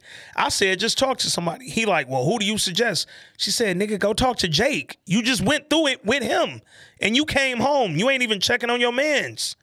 Like, come on, bro. So he go to the hospital to go see Jake, and he was on some fuck shit when he pulled up. Jake like, nigga, basically, why you bail on me, dog? Why you ain't fight with me? Like, you ain't do shit. And Kevin like, nigga, it's cause I pulled out my ID. So Jake like, oh, you think if I would have had on my uniform, they wouldn't have whooped my ass? That nigga like, no, I think if you would have fucking pulled out your ID, they wouldn't have whooped your ass. Why y'all arguing about this shit, bro? Like these niggas is kids, so I get it, but it's just like, eh. This could have been a better exchange. Like I feel like they could have written a fucking better exchange for the two of them after the jump. Like, cause Jake still seems like what the fuck? That's very fucking weird. I'm not responding to that. I just got a weird text that I think is uh is a fucking um virus. I won't be replying to that shit. But yeah, dog, I'm like, eh. After having these two niggas get into it with the cops, I expected a more mature exchange from somebody, but we ain't get a mature exchange from Jake and Kevin. We ain't get one from the mom to Kevin, and then Trig came in there on some like I want to kill the cop who's responsible shit. So it was just like, what the fuck is going on, dog? Like nobody's really talking about this shit. It got weird. Papa came in there on some fucking comedic relief shit. He was joking around, brought Skittles. It was just like, eh. Y'all could have talked. If we gonna address police violence and shit, like talk about it. They didn't talk. I don't want this to like. I feel like last year you tried to um, mm, virtual signal um, guilt us into liking the show because it was based on the serious subject of rape and girls being missing the whole nine yards. And now this year, I think you like playing on the whole George Floyd police Yeah. brutality shit. Like, fam, that's not how you make a good show. If the show can be good and you address issues, but don't make the issues the show. Here's my thing. If you go make the issues the show, have a better conversation about it than Jake being mad at Kevin because he ain't fight with the police for him. And then when Kevin was like, well, what did you want me to do? He was like, nigga, I don't know, film it or something. He was like, Maisha did that. It was just like, nigga, Why didn't you show the nigga your ID? You was about to get into a fight. That that- he didn't ask you who, try to get your ID for no reason. Literally was just like, yo, show me the ID. Like there so I hate that they got to your point, I hate that they did Jake on the like this whole episode really. They had him acting over hard. Like he he too hard. He too thug. Like, nigga, let's have a rego com. Even that exchange I just played with Kevin and Gemma. I ain't never told a bitch I love her. Like, damn, nigga. So like, if you want to attack this on some police brutality shit and Yeah. police is overstepping, have two other people start an altercation and then they walk up to him and say, "Give me your ID." Yeah, Then and you have a, him. you got a quote unquote Yeah. reason to say, "I'm not giving you nothing." But when we actively see you about to engage into a fight and I say, "Let me see your ID," nigga, they can. Man. That is a reasonable suspicion to detain you and ask you for your ID. And give me your ID. That was it. Nigga, like, That was it. Y'all didn't fight. You going home, bro. moreover, it's just you you a kid, so Yeah. it's a school ID. Fam. Like, Like, yeah, you're ain't like 14, bro. This ain't You don't a got a license. You, not nigga. you don't have a car. like- You're not getting a DUI. Like, or you can just say, "Hey, I'm a kid. I don't have an ID. I got a school ID My on me. school ID is at the crib." yeah. My name You live in a city where a lot of niggas don't have licenses, so you probably don't have a permit to drive. So, nigga, hey, here go either a state ID or school ID. You ain't even 16. You can't drive. Yeah. Like, nigga, here. Here. Here's what I got. Asking the kid for ID is wild. By this, now that I think about it, You have a state ID. How many- did you have a state ID when you was a kid? I don't remember when I had a state ID because my, my permit got suspended when I was 14. So I had to get a state ID to have a real ID because I couldn't get a license. I got a state ID when my license got suspended. yeah, that's I got my my permit got an suspended. I adult. said, all right, I'm, I'm never gonna be able to get a license for a while. But um, it was just weird. I didn't like Jake's energy throughout the whole episode because it was like it was it was combative, and it didn't need to be combative in a moment where I think you were trying to have a serious conversation with us about police brutality and all that. So then when Trig got the call that Jake was in the hospital. Jake called him a Trig. Whoa, whoa, whoa. Trig pulls up. Now Trig and Imani had been at the crib wondering where Jake was. So I get, hey, maybe he's on edge because where's my little brother? He ain't never late to dinner. But then when he got to the hospital, he walked in on some mad like, dog, who the fuck did this to you? Jake like the police. Whoa, whoa, whoa. He like, nigga, I want to kill the cops. So then Douda came.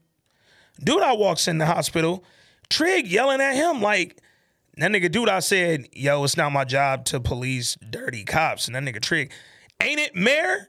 And I'm like, okay, Nigga, it's quite yeah, literally your job. Definitely your job. So Trig, you make a point here. Here's another part where we could have a really good conversation.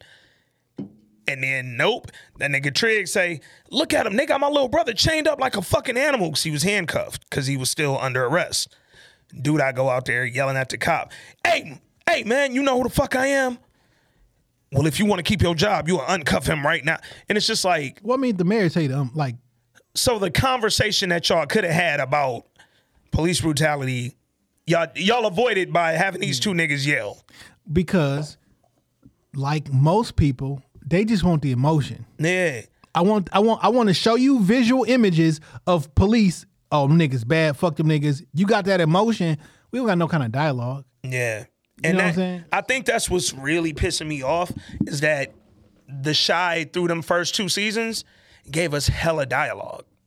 Like we had mad dialogue. And I'm all about growth. I never need like you don't gotta be the same shit you started out as. But like, damn, nigga, like y'all taking away the good conscious dialogue and you replacing it for imagery. So we could talk about it on the pod and y'all won't talk about it on the show. Like, come on, bro. That's just weird.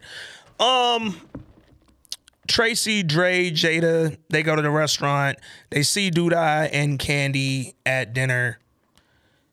They tell like Dre and Jada tell Tracy she need to go over there. It was really weird because they had already invited Tracy to come to the fucking like the um event that they were having for community leaders and shit. So it was like she don't need to go over there, but they was like, "Girl, you got to try to secure some money. You need some money for the organization." And it's like, you got his card, just call that nigga. You don't need to go disrupt his dinner. But she goes over there. Soon as she get over there, Douda has a fucking phone call. He steps away.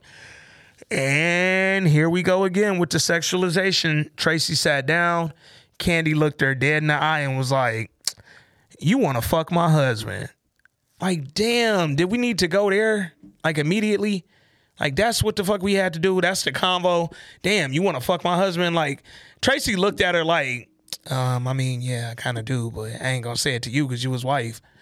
And it was just like, what the fuck? It was weird, but now we know for sure that's gonna be the angle that Douda gonna fuck Tracy. And you know what he probably gonna end up doing? Moving fucking weight through the damn organization the same way he was doing that shit on Brandon Food Truck. That's what's gonna happen. Oh, what else was going on? Oh, um, Dom and Emmett and Darnell and uh, Tiffany, they go over there. They have a little movie night at their crib. Fucking Dom shows Tiffany how to make edibles. They make a bunch of edibles. They watch Soul Food. They eat the edibles. Emmy gets paranoid. That's whole shit was um It was just weird. his dad's fault. He did that shit on purpose. Oh yeah, one hundred percent. Hey, we coming to uh to movie night since when? Since Tiffany invited us, fool. I mean, he played soul food Yeah. specifically. on purpose to get to that scene. And then everybody's talking about the scene with cousin Faye, everybody repeating the lines, Emmett sitting there sweating bullets.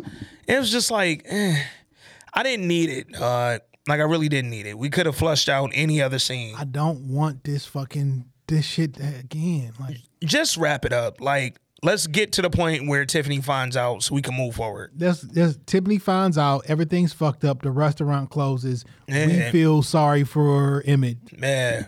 And that's because when you think about the little montage in the beginning, nine times out of ten, safe to say that's Tiffany trying to get in the bathroom with Emmett crying and sweating and shit. Cause nigga, she on your ass, nigga, cause she know. Um Douda goes to the hospital, he do whatever with Jake, get him out the handcuffs, says he gonna take care of shit. Trig wants to kill the cop. Douda says relax, nigga, chill. Like that ain't the. I can't go certain routes no more because I'm the mayor, nigga. Like I know I'm still 63rd, but goddamn, nigga, we can't do the obvious. Like, come on, bro. Or you can. Or can we? Because Trig did it anyway. Nigga. Because they gonna think the mayor did it? hey, they for sure ain't gonna think Trig did it because that nigga went and just beat dog ass. I wonder why he ain't shoot him. I I wondered that after I watched it. Like, why didn't you just shoot the nigga? and just get it over with. I mean, I guess, hey, you beat up my little brother, I'm gonna beat your ass. But Trig went and beat dog. I'm, I'm assuming to death. Um, see, pistol whipped shit out, boy. If not, it Left him maimed. I don't know. But he he beat Now- dog ass. now, now, I understand that the relationship between actual Chicagoans Mm-hmm. and the police have been strained. Facts For, for I mean, that's like for a billion reasons, nigga. So I don't necessarily know how I feel about the show kind of playing with that. Cause there's been some real national cases where police like Even in recent, like, fam, they're playing with a lot of topics that I would have liked for them to discuss. do it correctly. That's it. That's it. I, I just I wish they would have had conversations about shit that they like. This show, this episode specifically, was a bunch of themes and no content. Mm-hmm. It was just themes. Yeah. Like, well, where's the discussion? Where's the context and the content? It's just Yeah. themes out here. Themes. Fam, Themes. you gotta look at the whole episode. You got a chance for a parent to talk to his daughter and her boyfriend about fucking sex at 14. Skipped over it for nothing. Got a chance for a parent to talk to her son about police brutality. She never even got up and went in that nigga room, bro. You got a chance for a um, a father who was a deadbeat and did women wrong to have a conversation with his son that he used to give game to, Man. and that went unchecked. Hey, son, don't lose your wife worrying about this whole shit. Let me talk to Dom. Yeah. I handle Dom. Now you fucked up. You did that shit. Yep. That shit was fucked up.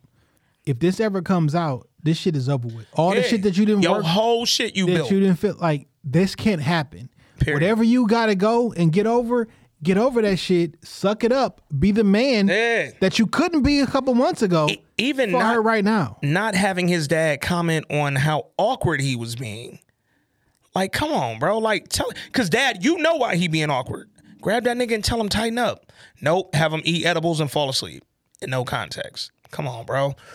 Then uh Douda went to Tracy organization, helped her paint a pole. He took his whole fucking suit off. They had paint. So you got to go get a paint can. Yep. Then you took the paint can Yep. and poured it in a rusty bucket. Yep. In two buckets. Yep. Even though you was painting by yourself. Yep. You took paint, poured it into two buckets, and then they picked up a bucket and started Mm-hmm. and then, painting. Yep. And then what was funny, the paint that they was slapping on the pole was going on parts that apparently didn't get any paint because they was painting, but wasn't no paint hitting the pole. Like I saw them paint the pole, but wasn't no paint on the pole. It was only the paint that was on the pole. We also got uh old girl, Keisha. um, Keisha, but we got old girl from from from Instagram, Yeah, yeah, TikTok yeah. fame. Yeah, so Keisha is um giving her baby up for adoption, which so I wanted to bring up Smart move. I'm I'm not Sort of, mad at the kinda. move, but it's just such a odd.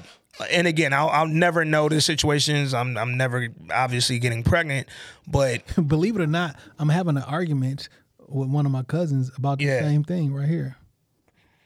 Uh, I sent anyway. yeah, yeah, yeah, yeah, yeah. We'll we'll we'll holler about it. But um, no, I'm looking at this episode and I'm like, dog, that is so interesting to me that Keisha is electing to have the child, but then give the child up because now you're potentially looking at two traumas.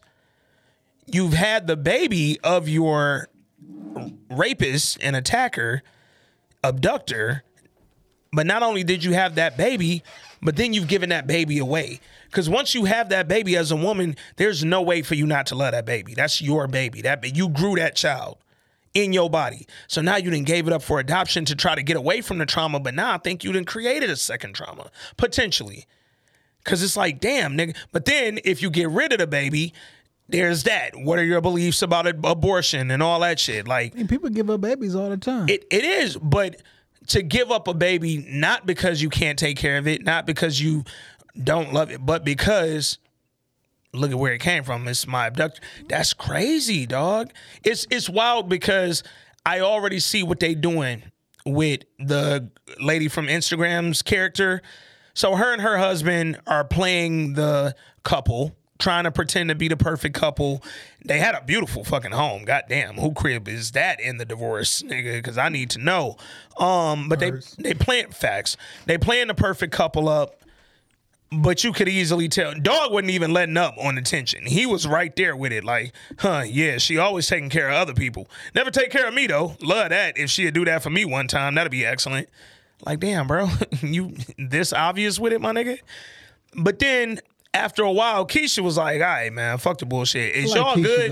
Keisha like- character is dope. man. Like, yo, cut all this bullshit, y'all. I got questions for y'all. Is, is y'all all Y'all right? good? And they was like, "What you mean? Like, are we good people?" She Are said, y'all "No, are gonna y'all make good, it? nigga? Are y'all good? Like as a couple?" Hold her mama too. I come from a divorced family. I don't want my baby I growing don't up. want in it. nope, nope. And I didn't like when um they asked when she was like, "Do y'all have questions for me?" And they said, "Look, are you really ready to do this?" Because we've been through some shit before and it didn't happen.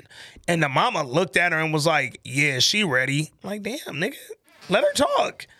The mama weird, bro. They got I her. mean, she want her to be ready for her. I get that, but they got her moving weird. Like this is not the time to be insensitive. She's keeping a baby. Yeah.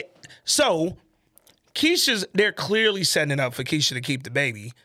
But then I'm like, I thought I literally bust out laughing in my head when I thought about this. I was like, Lena gonna have an Instagram lady come kidnap the baby, dog.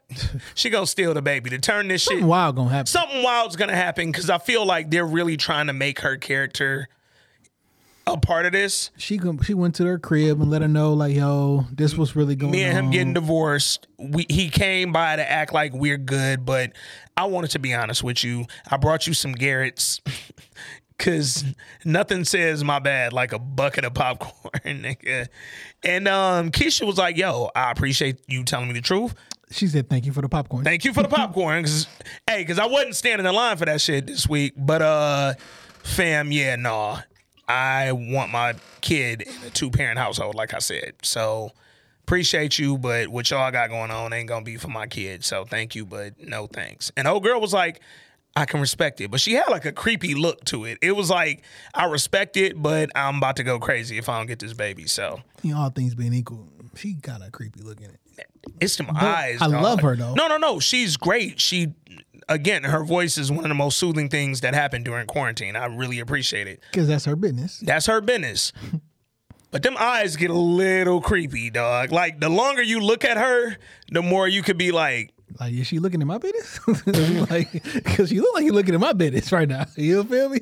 Through this, through this little phone, that's you all up in my business over here. she would have been great on them. Mm. She would have fucked me up on them, nigga. That would have scared the shit out of me, dog. So listen, no, they gonna make a, a gender neutral uh, season next year. It's gonna call they. It's like we can't. I'm fucking with you. Uh, um, Just jokes. and that was it. That was the fucking show, dog. That was the premiere, man. Um, Oh, oh, when they was at dinner, she was like, "You want to fuck my husband, don't you?" yeah, yeah. That was just the weirdest shit in the world, dog. Oh, and then oh boy, um, they was at because you know whenever they get together, everybody's there. Yeah. Somebody sent uh them a drink. Oh, Oh, that's yeah. my masseuse. And I'm like, here, waiter too.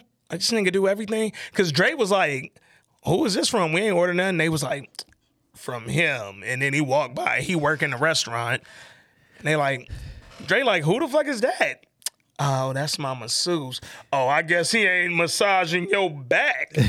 Happy ending. Happy ending. He all coming over there like, "Hey, Miss uh, such and such." Like, why you keep calling this Miss woman Miss? Washington. He just goofed. Then they had him Once come I pick her up. Once I put my raw take. dick in you, you are not getting the Miss unless she's Miss Johnson, okay? Because, god damn it, And then he came to the crib, scooped her up, talking about he want to take her on a proper date. to my restaurant, Yeah, to my restaurant. where I eat for free. I, we get this uh, twenty percent off at. You my then that nigga said, "You still gonna be my dessert." He said that because he not getting you dessert, nigga. We only get twenty percent off, and you finna get a meal meal. But why they like? Did you notice Jada face? Like she looked like kind of. I'm gonna say this, and I don't mean it insensitively, even though it's about to sound insane. But she looked kind of slow, like. In that scene where he telling her he taking her out, she looked like, "Ooh, you taking me out to eat? the the man pays. you gonna take me out for dinner young 20 year old man that's my son's age that went to school with my son that my son's wife gave me his card and he was a happy ending massage like that's just weird and i don't need her After after we go out, when y'all go to my other job, you know what time it is, right? and like You a male escort. You know that I'm fucking all the women who I massage, and my card is going around the greater Chicago area. Oh, that's so insanitary. And Jada just like, ooh, but you taking me back to the restaurant I just ate at with my girls? Shit, we got to go to Baker Square. Oh, oh. that restaurant did look like Baker Square, nigga. Man, I used to love East Bacon Square back in the Hey, nigga. 2000s. and that was it, man. It was a um, it was a missed opportunity premiere because they actually brought up a lot of themes that could have really like drew some dope convos and some dope like scenarios, and and they didn't really dive into them. I hope they don't do this season the way that they did last season, where they just sort of hinted at things that really required like real answers and like, hey, what happened to that? They already got off to a start with that little Brandon shit. Like, Fam, if your daughter is already fucking in your house and At she, 14. and now she getting on the best the best friend, yo, it's all downhill for her, yo, right? Gemma hooking. Gemma hooking. like it's it's all downhill. Do they her, have right? homeschool college? Cause she not fucking going to uh, University of Illinois, nigga. She get over there, she wilding in the Big Ten, nigga. She looking for the Big Twelve. double on Andre? Don't even ask me how, nigga. Um, yeah, man. All in all, I it, I'm glad that the show is back because it's giving us something to talk about. But I'm like, Usually niggas put their foot in a in a premiere episode. it started off like the foot was going in it, and then when they shot Douda, I was like, oh, it turned goofy. And then from there, it was just again missed opportunity episode. Like it wasn't bad. It was just like y'all had a lot of shit y'all could have did with this, and y'all didn't do it. And now, here's the thing. I'm gonna can I be honest. I don't need another season about Kevin not addressing his trauma. I don't want to see it. If what he is turned this season into- about to be about? Fam, if he turned into a drug addict, alcoholic teenager, he gonna turn to Ronnie. Oh my God. We thought he was gonna turn into Brandon the whole time. He finna be Ronnie. My lord. Um The nigga voice start going out. Jimma. Gemma, I know you're not up there with Jake. Oh shit. This is fucked up. That nigga in that bitch soaking because he got beat up. He got he got roughed up by a cop on some shit, and his sister who been abducted and raped. He Came like, in there on some G shit. like, nigga, don't sit in here crying, nigga. she wants to, to tell somebody. that nigga, don't act like me because you ain't go through shit. Fam, your man got beat up. you ain't do shit, nigga. You showed your ID and then almost got shot because you pulled it way later and they was ready to draw guns. But other than that, you alright, nigga. And not to belittle the trauma that could come with being 14 and having the cops draw on you, but nigga, I was 14. Fam, I was 14. Let My me nigga, tell you, you, didn't kill the nigga already. facts. A nigga didn't pull a gun on you last season to your fucking head. Like you're not you're Facts. not shaking up over this shit. Fam, the nigga who killed the nigga you shot was just finna fight you. like, all this was happening in that moment. Fam, 14 year old aunt driving to school because I had no other way to get to school. My mom went to school or went to work at like six in the morning. My pops had been in an accident, couldn't drive no more. So aunt bought a car, aunt drove to school. On one rainy morning, I got pulled over. He literally just pulled me over and said, Yo, it's dark out here, it's storming. I just wanted to tell you to turn your headlights on. But he was like, because I pulled you over, I do need to see your ID and insurance just as a check, a courtesy. I said, mm, I could show you my insurance. I don't have a fucking driver's license, bro. He like, so what do you have? I said I had a permit. He was like, you know you're supposed to have a fucking 21 year old driver or a parent in the car with you. I said, yeah, that sounds good. I'm just trying to get to school, bro. My school is two and a half miles away from my crib. I live on Ada Meyers. My school is off fucking nine mile in Coolidge. Like, just let me get there, bro. He like, mm, nah, that ain't gonna work. so I'm gonna need you to turn your car off and get out. And I'm like, oh, okay, uh, what's gonna happen to my car? He was like, it'll be towed. Um, and I was like, well, what are you doing to me? You take me to jail? He was like, no, you're not under arrest.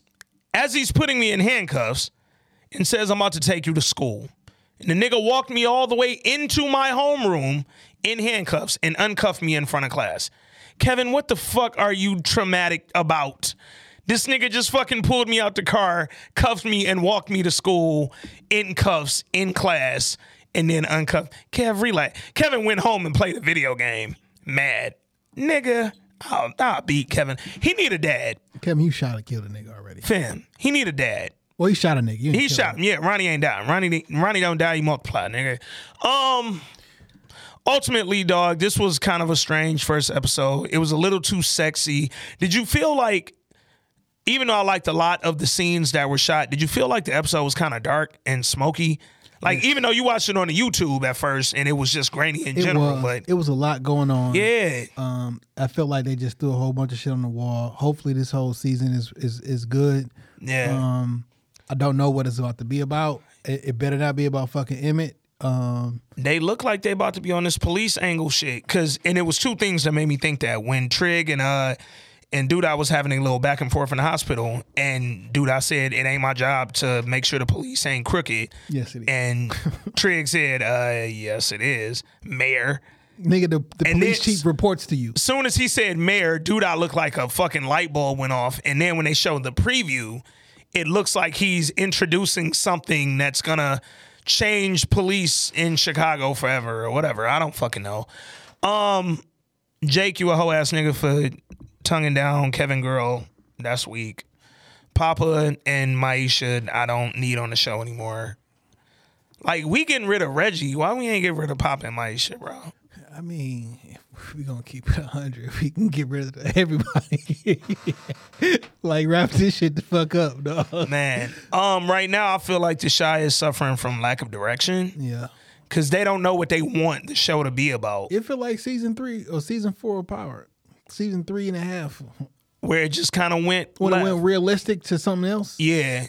And when it just went away from like what it was, like, all right, this feels just different. But this was only episode one. Y'all let us know what y'all thought about the episode. Let us know what y'all thought about the pod.